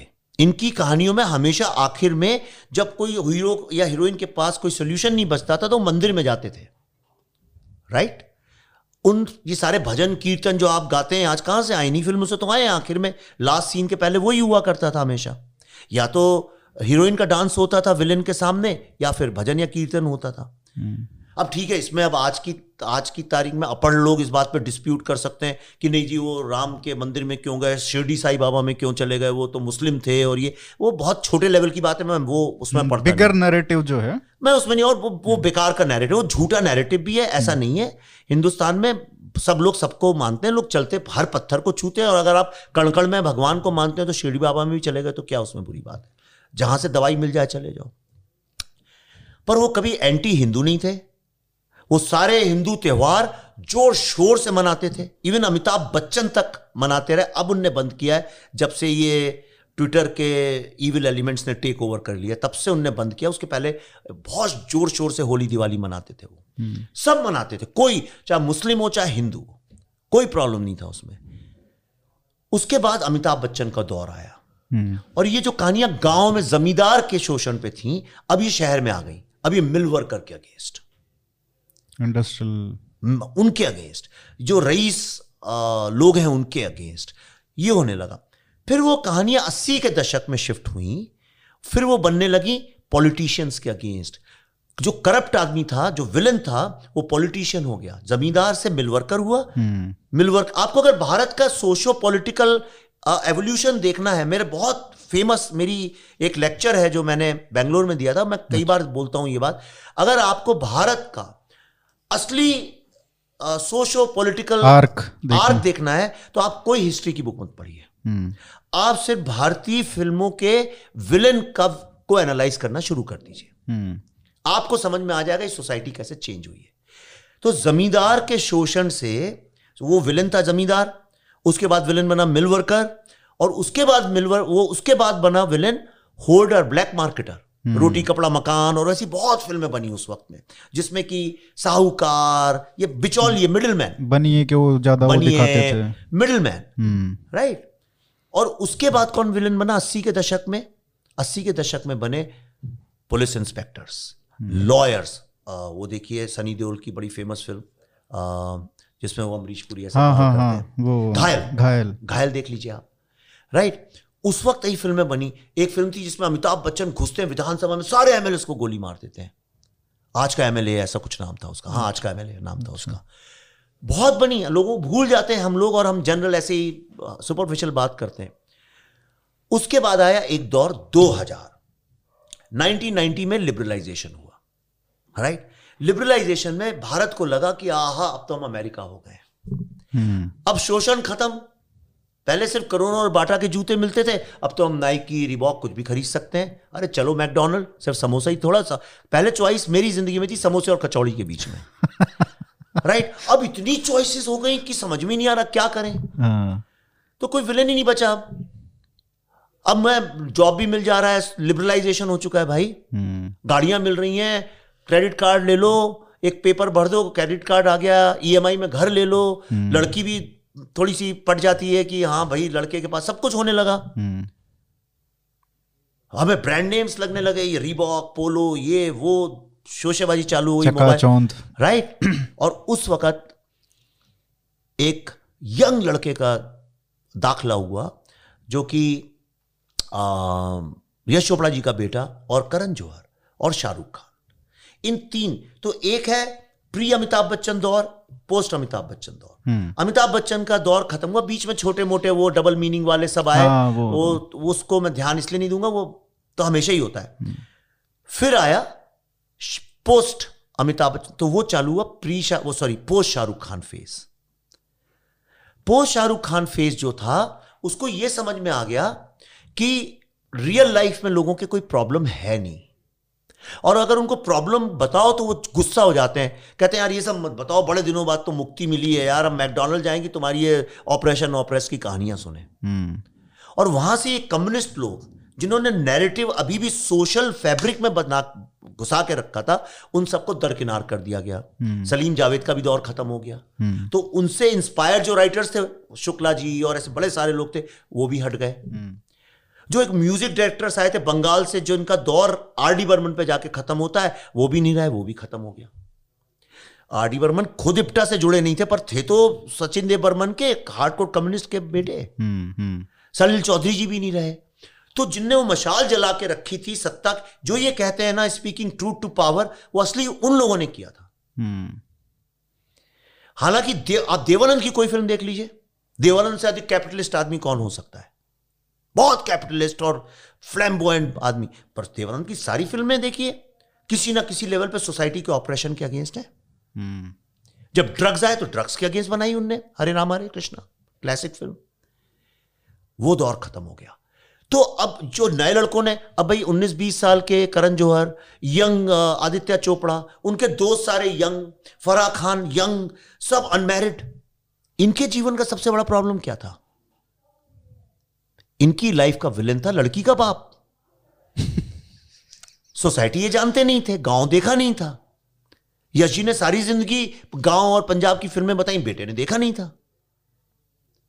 तो और ये बचपन से जाते थे बाहर फॉरेन, इनके दिमाग में था यार कहां फंस गए इस कंट्री में। मोदी जी ने सही बोला था एक्चुअली, हर आदमी बोलता है यार कहां पैदा हो गए, कहां फंस गए। अब बाप का इतना बड़ा धंधा है फिल्मों का, वो छोड़ के जा नहीं सकते।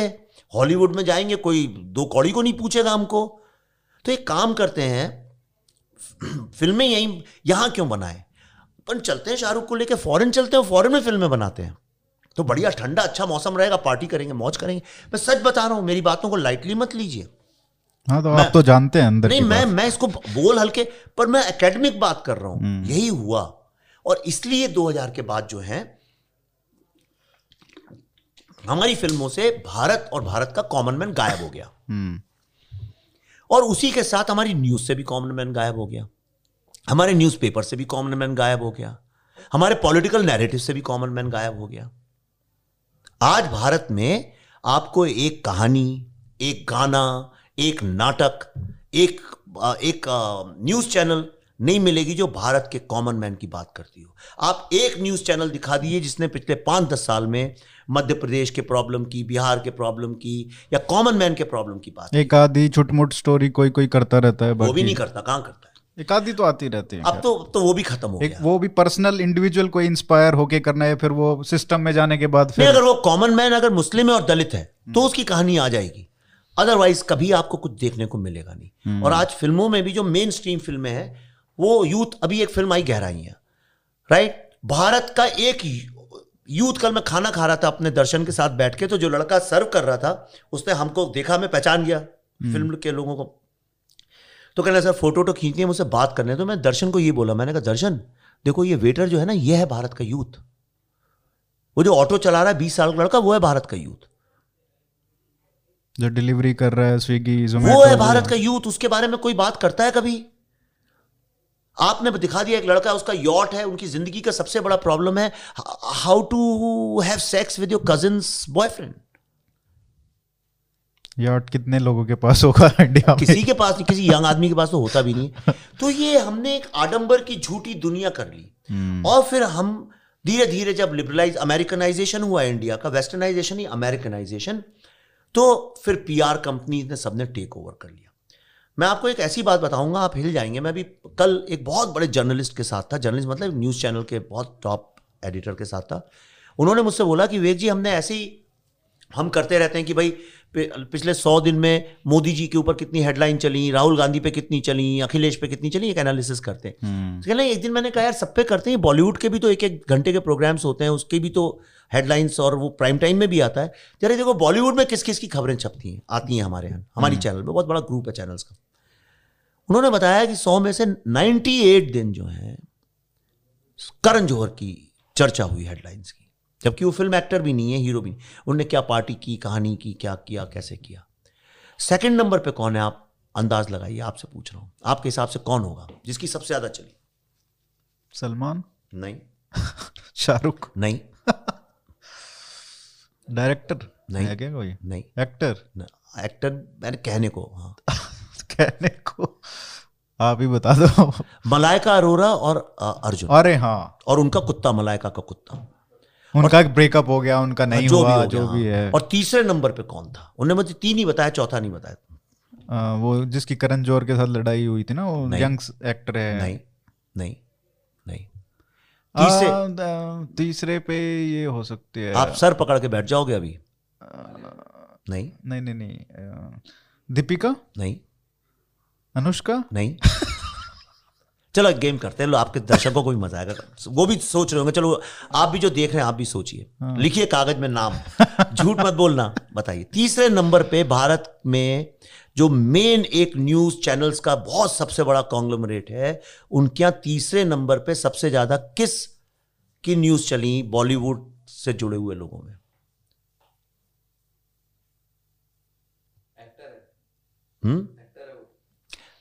आप अंदाज लगाइए। एक्टर से जुड़े हुए लोगों की बात कर रहा हूँ मैं, जुड़े हुए लोगों की बात कर रहा हूँ, मैंने ये नहीं बोला कि वो बॉलीवुड में क्या कर रहे हैं। चलिए अब टाइम बड़ा वेस्ट हो जाएगा। आप मुझे पता आप नहीं बता पाएंगे, मैं भी फेल हो गया था। वो है सैफ का बेटा तैमूर। अरे यार ये तो दिस वाज इजी, मेरे दिमाग में ही नहीं था वो। तो क्यों नहीं था आपके दिमाग में? क्योंकि कोई भी आदमी जिसको ईश्वर ने थोड़ी सी भी बुद्धि दी है, वो कहेगा बॉलीवुड की न्यूज में वो लोग आने चाहिए जो बॉलीवुड के actors, actresses, directors, music directors हैं। अब आप देखिए, करण जी फिल्म बनाते हैं, पर उनने तो पिछले कई सालों से कोई फिल्म डायरेक्ट नहीं की है, प्रोड्यूस जरूर की है। तो किसी और प्रोड्यूसर को आप क्यों नहीं देखते? सबसे ज्यादा तो T-सीरीज प्रोड्यूस करता है फिल्में, आप उनके प्रोड्यूसर को नहीं देखते। जी स्टूडियो सबसे ज्यादा फिल्में करता है, उसके बाद आप जानते भी नहीं होंगे उसमें प्रोड्यूसर कौन है। करेक्ट। यश चोपड़ा YRF सबसे ज्यादा फिल्में प्रोड्यूस करता है, आपने कभी आदि को देखा नहीं होगा। बिल्कुल राइट। पर आप सबसे ज्यादा करण को देखते हैं, मलाइका अरोरा को क्यों देखते हैं आप? वो तो फिल्में भी नहीं करती। बच्चे को क्यों देखते हैं आप? तो उन्होंने मुझे बताया क्योंकि अच्छा न्यूज वाले भी लेजी हैं, वो थोड़ी कहीं जाते हैं, उनको तो PR जो भेजता है वैसा का वैसे ही छाप देते हैं, कॉमा फुल स्टॉप भी नहीं बदलते। आप ये लिख दो आज की, अगर मैं बोलूं कि अरियांत को जो है नोबेल प्राइज मिलने वाला है, तो वो छाप देंगे कल।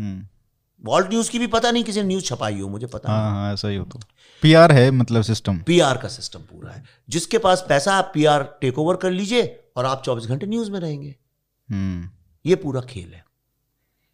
तो ये आप जो कह रहे हो कि इस तरीके से जो अमेरिकनाइजेशन हुआ है, तो फिर इनकी हिट क्यों हो रही है फिल्में? कौन सी फिल्म हिट है आपके हिसाब से? नहीं नहीं मतलब नहीं, नाम लिया जाए। चलिए पिछले 10 साल में समझते तो नहीं हिट फ्लॉप क्या होता है। बहुत होती हैं जो ये बाहर जाके शूट करते हैं ऐसी। तो एक बार एक पूरा वो आया था जब चल ही रही थी, ये सारी हिट फिल्में हो रही थी। हाँ एक वही मैं कह रहा हूँ ना, वो वक्त ऐसा था कि जैसे लव आजकल टाइप का। हाँ वो बताता हूँ क्या कारण है उसका। कारण ये है कि पहले भारत में जो यंग लोग होते थे, देखिए फिल्म सबसे ज्यादा यंग लोग जाते हैं क्योंकि वो एक्सपेरिमेंटर्स हैं। आधे से अधिक लोग इसलिए जाते हैं, गर्लफ्रेंड है, जगह नहीं है कहीं जाने की, तो वहां चले जाओ। तो आप सच्ची कह रहा हूं मैं आपसे, बहुत इसलिए जाते हैं क्योंकि जगह नहीं। बॉम्बे जैसी जगहों में, दिल्ली में बड़ी समस्या है। तो पहले पैसा नहीं होता था, लड़के लड़कियों के पास 30-35 साल की उम्र तक ऐसे गए 300-300 रुपए का टिकट खरीदने का। पर सडनली IT रेवोल्यूशन के बाद और ये कंटेंट क्रिएशन और ये सब आजकल आप देखिए 18 साल के लोग 19 साल के बच्चे खूब कमा रहे हैं दबा के। तो उनका जो पूरा माइंड सेट है खाओ पियो ऐश करो और यार हमें फालतू के टेंशन में मत पालो, हम लोग जो एंटरटेनमेंट दो। हाँ यार ये क्या कश्मीर कश्मीर हुआ हुआ ना, मर गए, अब क्या कर सकते हैं यार, हमें तो ऐश करने दो। हाँ जब फरीदाबाद या गुड़गांव तक प्रॉब्लम पहुंचेगा मुझे उठा देना, तब देखूंगा यार क्या करना है। ये भारत का एक माइंडसेट चल रहा है आज की तारीख में, यूथ का ये माइंडसेट है, आप उसको बता ही नहीं सकते क्या सही है क्या गलत है, इज़न्ट इट। तो ये लोग जो थे कुछ भी लगता था चले जाते थे। और कि मार्केटिंग की एक ब्यूटी तो होती है, जब हाइप क्रिएट करती है तो आपको भी लगता है यार मैं भी एक बार देख तो आऊं चीज को जाके। और जब आप स्टार्स को लेते हो तो स्टार्स का, और इन स्टार्स ने अपना ग्लैमर वर्ल्ड इतना बड़ा क्रिएट कर लिया। पर ये जब कोविड आया तो ये सारे जो IT के ऐश कर रहे थे, कोई बैंगलोर में, पूना में, इधर उधर, सब बंद हो गया। तो लौट के अपने लोअर मिडिल क्लास माँ बाप के छोटे शहर के घर में उनको आना पड़ा, राइट, जहाँ पे AC नहीं था। ऑफिस में तो AC भी था, घर में भी था, यहाँ नहीं था। ये एक गली के अंदर कानपुर में कहीं पे जहाँ बाहर कपड़े सूख रहे हैं और लोग घूम रहे हैं, गाय और सूअर सब एक साथ घूम रहे हैं, वहाँ गर्मी के मार्च में हुआ था, अप्रैल मई के महीने में सबको एक साथ भर दिया गया। अब वो भाई बहन कई दिन से नहीं मिले, माँ बाप और बच्चे आते थे ऐसे दिवाली हो बेटा लड्डू खा लो, लेकिन अब तो रहना पड़ रहा है। और अच्छा कहीं जा भी नहीं सकते तो बातचीत भी एक दूसरे से करनी है। तो उसमें एक जो रियलिटी चेक हुआ, सबको अपनी औकात समझ में आई, सबको माँ बाप की, अपने शहर की, अपनी गली की, अपने खाने की, सब लिखते थे खाने की बातें, अपने कम्युनिटी की इम्पोर्टेंस समझ में आई। जो कहते थे क्या हिंदू हिंदू लगा रखा है, वो लोग भी मैंने देखा लिखने लगे। जो मुस्लिम लड़के यंग मॉडर्न टाइप के कहते थे अरे क्या आप लोग ये नमाज पढ़ते हो, उनको भी समझ में आया, वो भी नमाज पढ़ने। तो हर आदमी अपनी रूट्स में वापस आया। ये एक भारत क्रिएट हुआ। पर उसी वक्त जब ये चल रहा था तब एक बहुत बड़ी एक्ट्रेस हैं, नाम नहीं लूँगा उनका, भी एक ट्वीट डिलीट हुआ, सिखों पे कुछ बोल दिया था। तो अब उनने कुछ ऐसा बोला कि ये चीज़ कहाँ मिलती है, कोई मेकअप की या पर्स की, कोई लाखों रुपए की चीज़। तो लोगों ने इमीडिएटली रिएक्ट किया, जो ट्रोल्स भी नहीं थे। उनने कहा यहाँ खाने के बांधे पड़े हुए हैं, समझ में नहीं आ रहा है कि नौकरी कल बचेगी कि नहीं बचेगी। हमारे पिताजी की एक छोटी सी किराने की दुकान थी, वो बंद पड़ी है, किसी की साइकिल की दुकान। आप कितने धंधे हैं इंडिया में, पान की दुकानें बंद पड़ी हुई हैं। मैं एक पान वाला भोपाल का है, उसको जानता हूँ, लच्छू पान वाला है बैरागढ़ में, उसके बच्चे IIT में पढ़ के निकल गए। मेरे घर में किंकर एक नौकर हुआ करता था, उसका बेटा बंबई में आता है हमारे यहाँ, वो आज लाखों 50-1 लाख रुपए साल के कमा रहा है, क्योंकि उसको पढ़ा लिखा के बड़ा कर दिया। तो लोगों ने कहा यार यहाँ बुरा हालत हो रहा है और तुम लोग, फिर इन लोगों ने गाना बजाना बंद नहीं किया इंस्टाग्राम पे।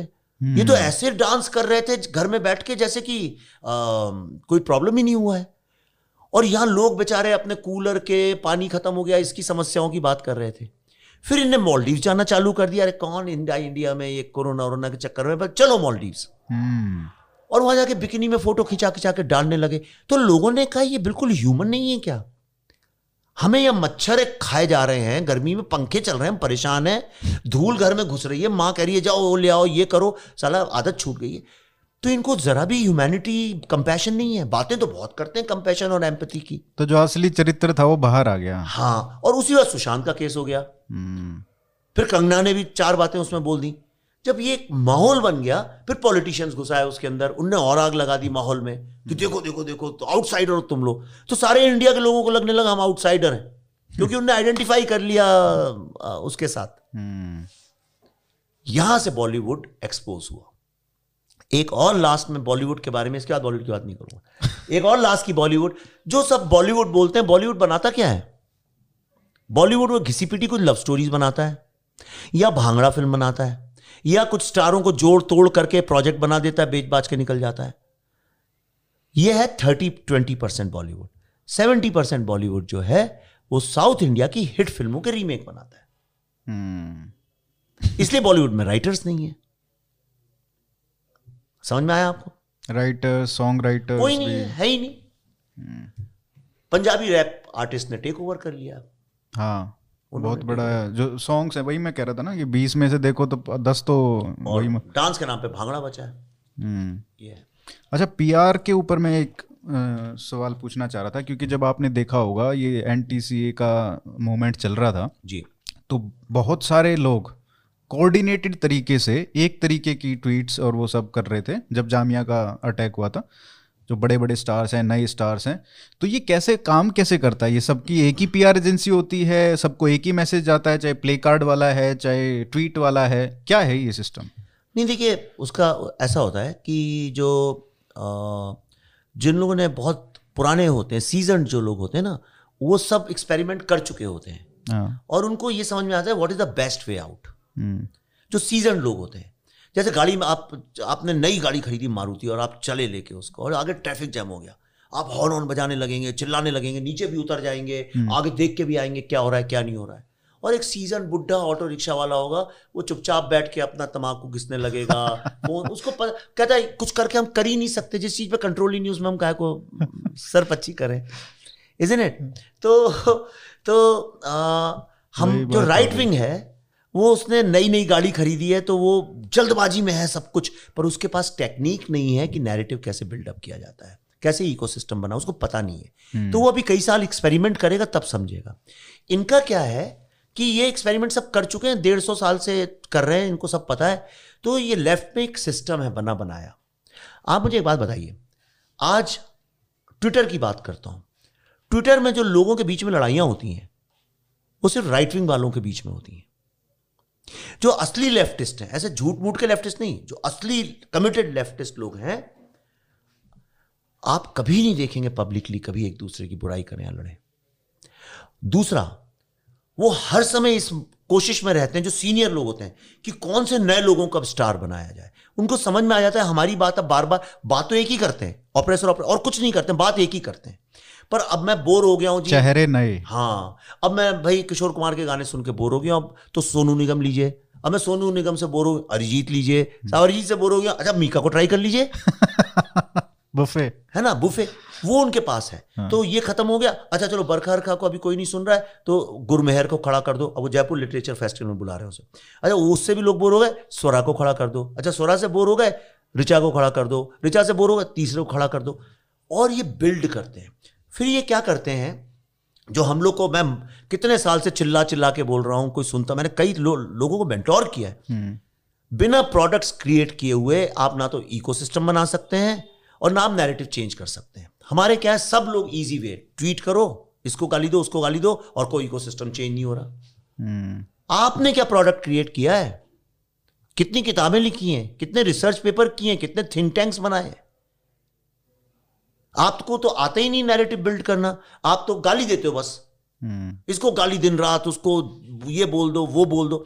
अरे आपको अगर इस्लामिक टेररिज्म का नैरेटिव तोड़ना है तो आप उनको गाली देके तोड़ ही नहीं सकते। आप एक ही चीज से तोड़ सकते हैं, अपनी तारीफ करके, अपना ट्रम्पेट बजा के। इसीलिए अगर वो आपसे ह्यूमैनिटी की बात करते हैं तो आप उनसे वसुधैव कुटुंबकम की बात करिए, जो मोदी जी करते हैं। पर मुझे बड़ा आश्चर्य, उनके फॉलोअर्स नहीं करते हैं। उनके फॉलोअर्स तो हर समय कुटुंब को तोड़ने की बातें करते हैं, तोड़ दो, बॉयकॉट कर दो, मार दो। इसलिए आप देखिए उनका इतना इंटीग्रेटेड सिस्टम है कि आज तुमको अगर, अब समझो, एक बार बताइए, आपके जैसे कितने पॉडकास्टर्स पिछले 7 साल में, जब से मोदी गवर्नमेंट आई है, और ये मैं बहुत, मेरी बात अच्छी लगे चाहे बुरी लगे, मैं जानता हूं बहुत राइट विंग वाले मुझे इसको लेकर ट्रोल करेंगे, पर मैं कभी ना कभी तो रियलिटी चेक करेंगे, किसी ना किसी दिन तो मेरी बात कानों में गूंजेगी। मैं पूछना चाहता हूं उनसे, पिछले 7 साल में जब आपकी सरकार है, हर जगह आपका पास पावर है, कितने हमने आइकॉन्स खड़े किए सक्सेसफुल, और कितने जो सक्सेसफुल ऑलरेडी थे उनको टांगे खींच के नीचे लाए। इसका एक हिसाब किताब बनाइए। और पिछले 7 साल में आप देखिए जो ऑपोजिंग कैंप है उनके यहां कितने स्टार्स बने, लिस्ट मिल जाएगी आपको। तो ये तो आप जैसे सक्सेसफुल लोगों की रिस्पॉन्सिबिलिटी है नए स्टार्स बनाना। मैं तो कितने बनाता हूँ, आप कल्पना भी नहीं कर सकते कितने आप, लेकिन आप जैसे नहीं है ना सब लोग। पर मैं भी तो गरीब हूँ भाई मेरे पास, मैं तो दर पैसे का मोहताज हूँ। मैं तो अभी अगर फिल्म नहीं चली, क्योंकि राइट विंग वाले फिल्म देखते नहीं है, वो सिर्फ ट्विटर पे बात करते हैं, बॉयकॉट करते हैं। अब वो बॉयकॉट करते हैं, वो जाके नहीं देखते थिएटर में। राइट, लेफ्टिस्ट लोग क्या करते हैं, एक घटिया सी भी फिल्म आ जाएगी, सब जाकर टिकट खरीदेंगे और उस फिल्म को शुरू में सक्सेसफुल, फिर मीडिया में लिखेंगे उसके बारे में। अभी तक देखिए एक तापसी पन्नू की फिल्म थी जिसे मैं एग्री नहीं करता, पर अभी तक उसको ऐसे बताते हैं जैसे it's one of the best films of the world. थप्पड़। लेकिन आप किसी भी आम आदमी से जाके पूछ लीजिए कि भाई कैसी थी, वो आपको उल्टी राय दे देगा। पर दे क्रिएट नैरेटिव। और हमारे यहाँ क्या होता है, Buddha in a traffic jam जिसने इस देश के पॉलिटिकल नैरेटिव को चेंज कर दिया। प्राइम मिनिस्टर तक को बोलना पड़ा पार्लियामेंट में, राज्यसभा में अर्बन नक्सल्स के बारे में कुछ दिन पहले। वो टर्म पूरा मेनस्ट्रीम हो गया। गवर्नमेंट ने जो सुप्रीम कोर्ट में एफिडेविट भरा है ये मॉइस्ट के लिए, उसमें मॉइस्ट वर्ड नहीं, उन्होंने अर्बन नक्सल वर्ड यूज किया सुप्रीम। ये इंटरनेशनल जार्गन बनी। मैंने इतना सब किया, लेकिन आप बताइए कितने लोगों ने Buddha in a traffic jam देखी जाके? राइट विंग वाले सब, कितने लोगों ने जाके देखी ताशकंद फाइल्स? बाद में देखी जब चल गई बहुत, तो पता, शुरू में इनिशियल तो नहीं लगा था उसका। ये एक समस्या है। इसलिए मैं कहता हूं प्रोडक्ट्स क्रिएट करो, कोई एक परमानेंट ब्लॉक बनाओ, ऐसी चीज मत बनाओ जो जीरो कैपिटल पे खड़ी है। Build it. मैं आपके आया, आपने इन्वेस्ट किया, एक प्रोफेशनल चीज बनाई है, ये चीज आगे जाएगी। चलो अब डिजिटल चल रहा है, वर्चुअल, चलो क्या है, घर बैठे हैं, नीचे बॉक्सर्स पहनो, ऊपर टी शर्ट पहनो, 2-3 दोस्तों को बुलाओ और आपने चैनल चालू कर दी यूट्यूब में। वो चैनल तब तक हैं जब तक आपका नैरेटिव पावर में है। जिस दिन वो खत्म होगा लोग आप में इंटरेस्ट छोड़ देंगे। इसलिए ड्यूरेबल प्रोडक्ट्स बनाइए। आपने क्यों नहीं एक जयपुर लिटरेचर फेस्टिवल जैसा खड़ा कर दिया? कहाँ है? एक है, 7 साल में नहीं बना पाए हम लोग। उनने 25 प्रॉपर्टी खड़ी कर दी है। हमने स्वराज और ऑप इंडिया, ठीक है, यहां पे रुक जाते हैं, फुल स्टॉप लग जाता है। और उसी राज में देखिए वायर, क्विंट, ऑल्ट न्यूज, ऐसे 25 हैं जो कि इंटरनेशनली जाने जाते हैं। स्टैंड अप कॉमेडियन कोई जानता नहीं था 2007-14 में। बड़ा अच्छा दोस्त है एक्चुअली, लड़का ठीक है, बातें बहुत बेवकूफी करता है। कौन? कुणाल कमरा। कोई जानता नहीं था एक्चुअली उसको, तो स्टैंड अप कॉमेडियंस भी एक्नॉलेज नहीं करते थे। कितने स्टैंड अप कॉमेडियंस उनने खड़े कर दिए हैं और उनको मार्टर भी बना दिया है, जेल में डाल डाल के हम लोगों ने। राइट, हमारे यहाँ क्यों नहीं एक भी आया? कितने सिंगर्स, पोएट्स, ये वो करते हैं, क्रिएटिव लोगों को पकड़ पकड़ के मेंटोर करके आगे खड़ा करते हैं और जेलस फील नहीं करते। हमारे यहाँ अभी आपका ज़्यादा चलने लगेगा पॉडकास्ट, तो आपको कोई कहेगा आप ये हैं, वो हैं, फिर आप चालू हो जाएगी पूरी पॉलिटिक्स। पर ये गलत नहीं, इसलिए क्योंकि हमने अभी नई नई गाड़ी खरीदी है, हमको पता नहीं कि फर्स्ट गियर के बाद सेकंड लगाते हैं, हम फर्स्ट से कई बार फोर्थ में भी डाल देते हैं, कई बार रिवर्स करते करते पेड़ में भी ठोंक देते हैं। हमको भी पूरी तरह से उस गाड़ी का आइडिया नहीं हुआ है। थोड़ा वक्त जाएगा तो हम भी उनके जैसे बन जाएंगे। तो टाइम की दिक्कत है, ये टाइम की दिक्कत है, और एक लीडरशिप की भी है। How to mentor younger people, उसकी भी एक प्रॉब्लम है। तो अभी आपको जाना है क्या? कितना? 1:44। हाँ, मेरे ख्याल से अगले 4-5 मिनट में, तो मेरे ख्याल से 5 मिनट और कर सकते हैं। तो आपने इतने एक्टर्स के साथ काम किया, और एक मैं इस पे भी बात करना चाहता था कि आपने क्रिएटिव लोगों की बात की। क्या ये मेरा मिसकंसेप्शन है कि जो क्रिएटिव लोग हैं वो लीन करते हैं लेफ्टिस्ट आइडियोलॉजी की तरफ? अब मुझे नहीं पता वो इकोसिस्टम की वजह से है या कुछ और है, क्योंकि राइट विंग में क्रिएटिव लोग तो बहुत हैं, but they are mostly engineers होगा, कोई डॉक्टर होगा, कोई कुछ होगा, वो अलग प्रोफेशंस में है।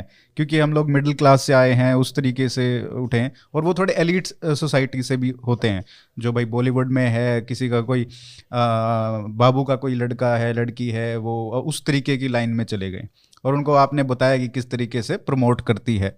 तो क्या ये इकोसिस्टम की है, या क्रिएटिव लोग यूजुअली थोड़ा सा, या तो उनका पॉलिटिक्स में थोड़ा सुपरफिशियल अंडरस्टैंडिंग होता है, इसलिए थोड़ा लेफ्ट के लिए इजी होता है, वो जो कहते हैं ना कि पॉलिटिकली करेक्ट, कि हाँ यार ये अच्छी बात कर रहे हैं कि सबको जस्टिस मिलना चाहिए, मतलब सरफेस पे कोई बात करते हैं, अंडरस्टैंडिंग डीप नहीं है।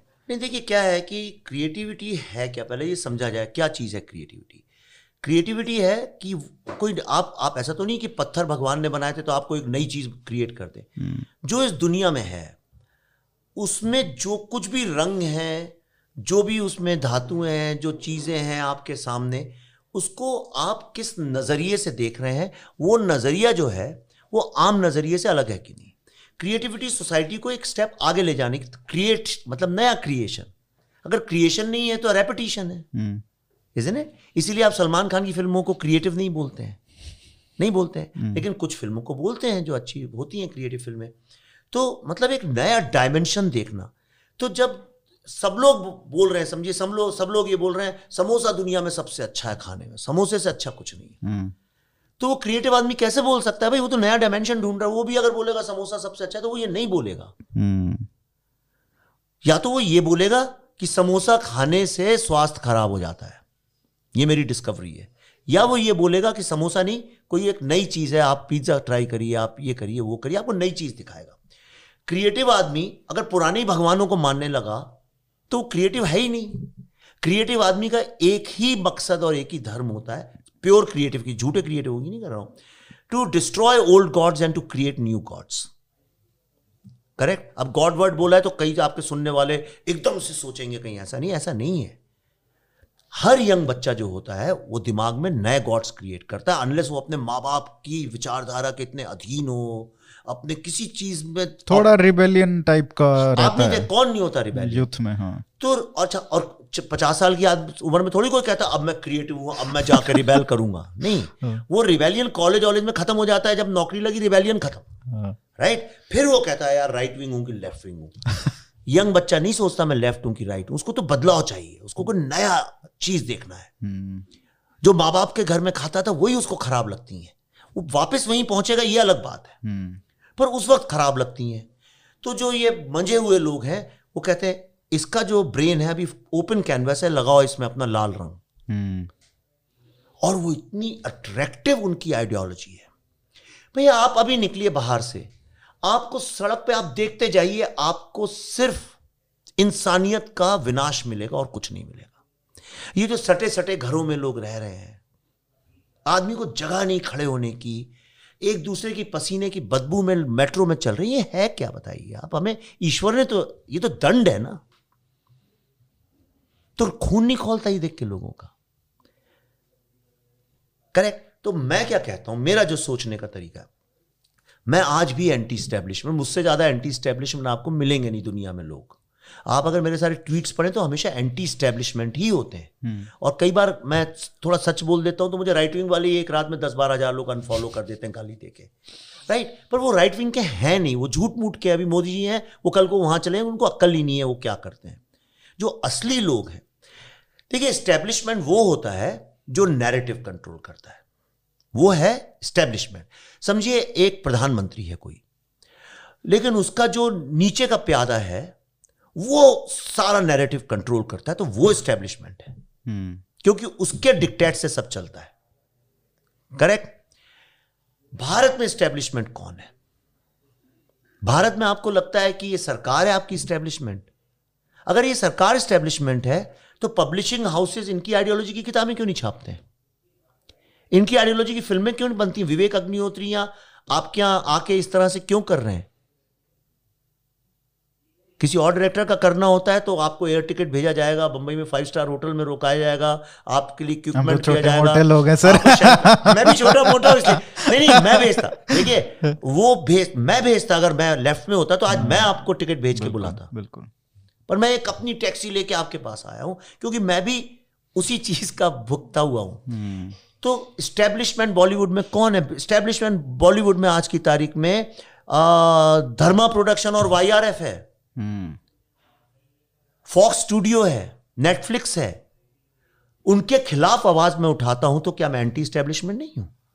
और वो लोग जो कहते हैं कि हम एंटी स्टैब्लिशमेंट हैं, बहुत सारे लोग हैं बॉलीवुड में, वो उनकी चमचागिरी करते हैं, उनके पांव धो के उनको आराधना करते हैं। हाँ, मेन तो एंटी एस्टैब्लिशमेंट तब होगे जब आप उस पावर के खिलाफ बोलो जो आपको डायरेक्टली इफेक्ट करती है। मोदी को बोलते रहो, कुछ इफेक्ट थोड़ी होगा आपका। पर मोदी एस्टैब्लिशमेंट नहीं है भाई, वो गवर्नमेंट में। वही मैं कह रहा हूं, उनके लिए नहीं है, वो किसी के लिए भी नहीं है अगर देखा जाए तो, इसलिए वो गाली दे पाते हैं ना। हाँ। अगर वो असली एस्टैब्लिशमेंट को गाली देते ही नहीं है वो, नहीं तो देंगे तो अनएम्प्लॉयड हो जाएंगे। आप मुझे बताइए कि जो सब सरकारें आई, मोदी जी इतने दबंग और बहुत टास्क मास्टर हैं, तो मुझे बताइए कि स्वच्छता अभियान सब हम करते हैं, सब दुनिया भर का करते हैं, तो कानपुर में क्या हो जाता है? वहाँ क्यों नहीं होता? वहाँ तो वहीं पान, जहाँ मैं जब छोटा था जिसने वहाँ पान फेंका था, आज जाओ वहीं मिल जाएगा। तो इसलिए क्योंकि एस्टेब्लिशमेंट सरकार नहीं है। ट्रैफिक क्यों नहीं इंडिया का ठीक हो गया? क्योंकि सरकार उसे कर ही नहीं सकती। जुडिशरी सारी दुनिया जानती है जुडिशरी बहुत स्लो है, मरी हुई है ये। और मैं ये मानता हूँ चाहे कांग्रेस की सरकार हो चाहे बीजेपी की सरकार हो, हर प्राइम मिनिस्टर और मिनिस्टर्स चाहते हैं कि जुडिशरी ठीक हो जाए। तो क्यों नहीं कर लेते, क्यों नहीं कर लेते? क्योंकि वो एस्टेब्लिशमेंट नहीं है, और जो एस्टेब्लिशमेंट सरकार चला सकती है वो चला रही है और बहुत एफिशिएंटली भी चलाती है। इसरो को देखिए आप, अभी आईसीएमआर ने कैसे 9 महीने के अंदर वैक्सीन तैयार करके 100 करोड़ लोग को लगा दी, क्योंकि वो लेफ्टिस्टों के अंडर नहीं था। करेक्ट, वहां पे कोई कॉन्फ्लिक्ट नहीं था। जब कॉन्फ्लिक्ट आता है तो तब पता, जो जीतता है उसमें एस्टेब्लिशमेंट पता चलती है। अभी प्रोटेस्ट हुए एनटीसीए के, 2 साल हो गए, रूल भी नहीं बना पाए हैं, तो कौन जीता?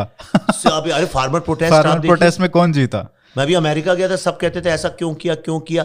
मैंने कोई ऑप्शन नहीं था। एस्टेब्लिशमेंट वो है, आप नहीं है। और अभी कनाडा में देखो क्या हो रहा है, उल्टा। हाँ, तो एस्टेब्लिशमेंट वो है। और अगर एस्टेब्लिशमेंट इनको बनना है तो सबसे पहले तो उनको कहना कर पड़ेगा, मुझे माफ करिए मैंने एक दिन बहुत गलती से एक लाइन बोल दी थी, ना खाऊंगा ना खाने दूंगा। अब मैं, वो गलती हो गई थी, अब मैं ऐसा नहीं बोलता हूँ। जिसको खाना है खाओ, मैं नहीं खाता हूँ, आप जिसको खाना है खाओ। और तुम्हें खाना मिल नहीं रहा, मुझे बताओ, मैं खिला देता हूँ। 2 मिनट में एस्टेब्लिशमेंट बन जाएंगे ये, और ये सब लोग उनकी बुराइयां करना बंद कर देंगे और अटैक करना बंद कर देंगे। वही आपके फार्मर बिल पास हो जाएंगे, वही आपका सीए पास हो जाएगा।